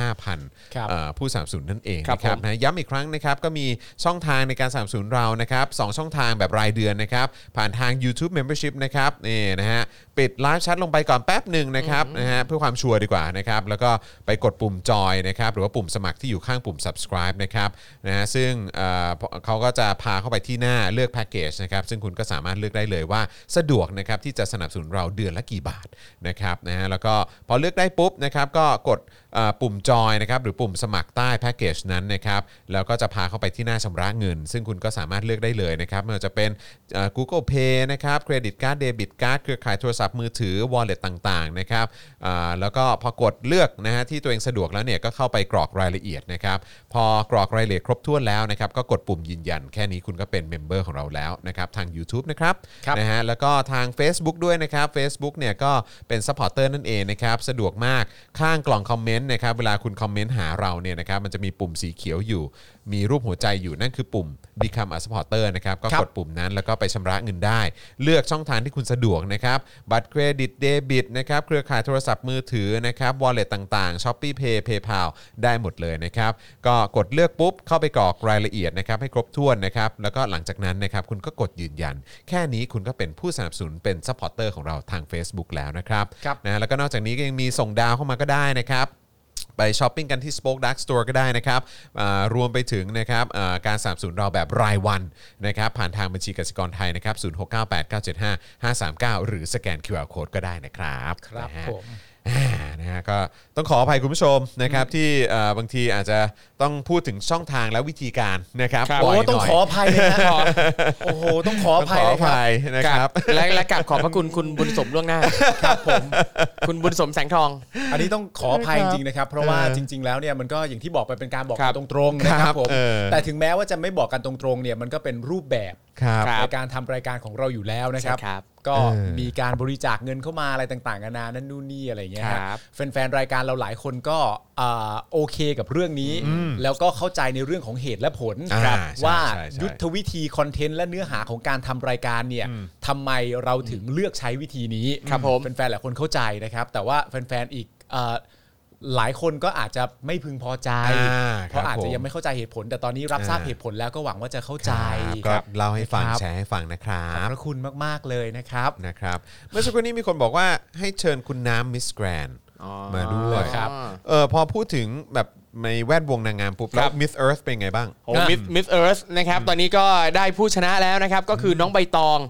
น้องใบตองจรีรัตน์เพชรโสมนะครับ ซึ่งเดี๋ยวน้องเนี่ยก็จะเป็นตัวแทนประเทศไทยไปประกวดมิสเอิร์ธที่ประเทศฟิลิปปินส์ อ่า แล้วเป็น นั่นแห ไง ละครับ บ้างบรรยากาศการ อุ้ย เอ่อ สนุกมา ประวด ก ไม่ดูคือแบบต้องขออภัยจริงๆเออ สนุก ครับผม คืออย่างเอ่อเอ่อโดยเฉพาะรอบตอบคำถามครับ ครับ คือเอ่อเขาเอ่อจากทั้งหมดเอ่อ18 คนนะครับ ก็คัดเข้ารอบมา 10 คนเพื่อมาตอบคำถาม อ่า คำถามมีทั้งเรื่องเกี่ยวกับอำนาจนิยมในโรงเรียน เรื่องอุโมงค์ปั่นน้ำยูครับเออเรื่องแบบโอ้ย การเมือง แจ๋วว่ะ เรื่องนั่นนี่นู่นสิทธิมนุษยชนแต่ละโอ้ครบหมดเลย เจ๋งว่ะ เท่เนอะ อืมต้องไปดูที่ไหนดูย้อนหลังที่ ดูจังหวะในเพจ Miss Miss Earth Earth Thailand Thailand เลย นะครับ นะครับ แล้วก็เดี๋ยววันที่ 27 คือวันไหน วัน 27 วันนี้ วั เนี่ยวัน น นี้ นี้ เออ วันนี้เนี่ยจะมี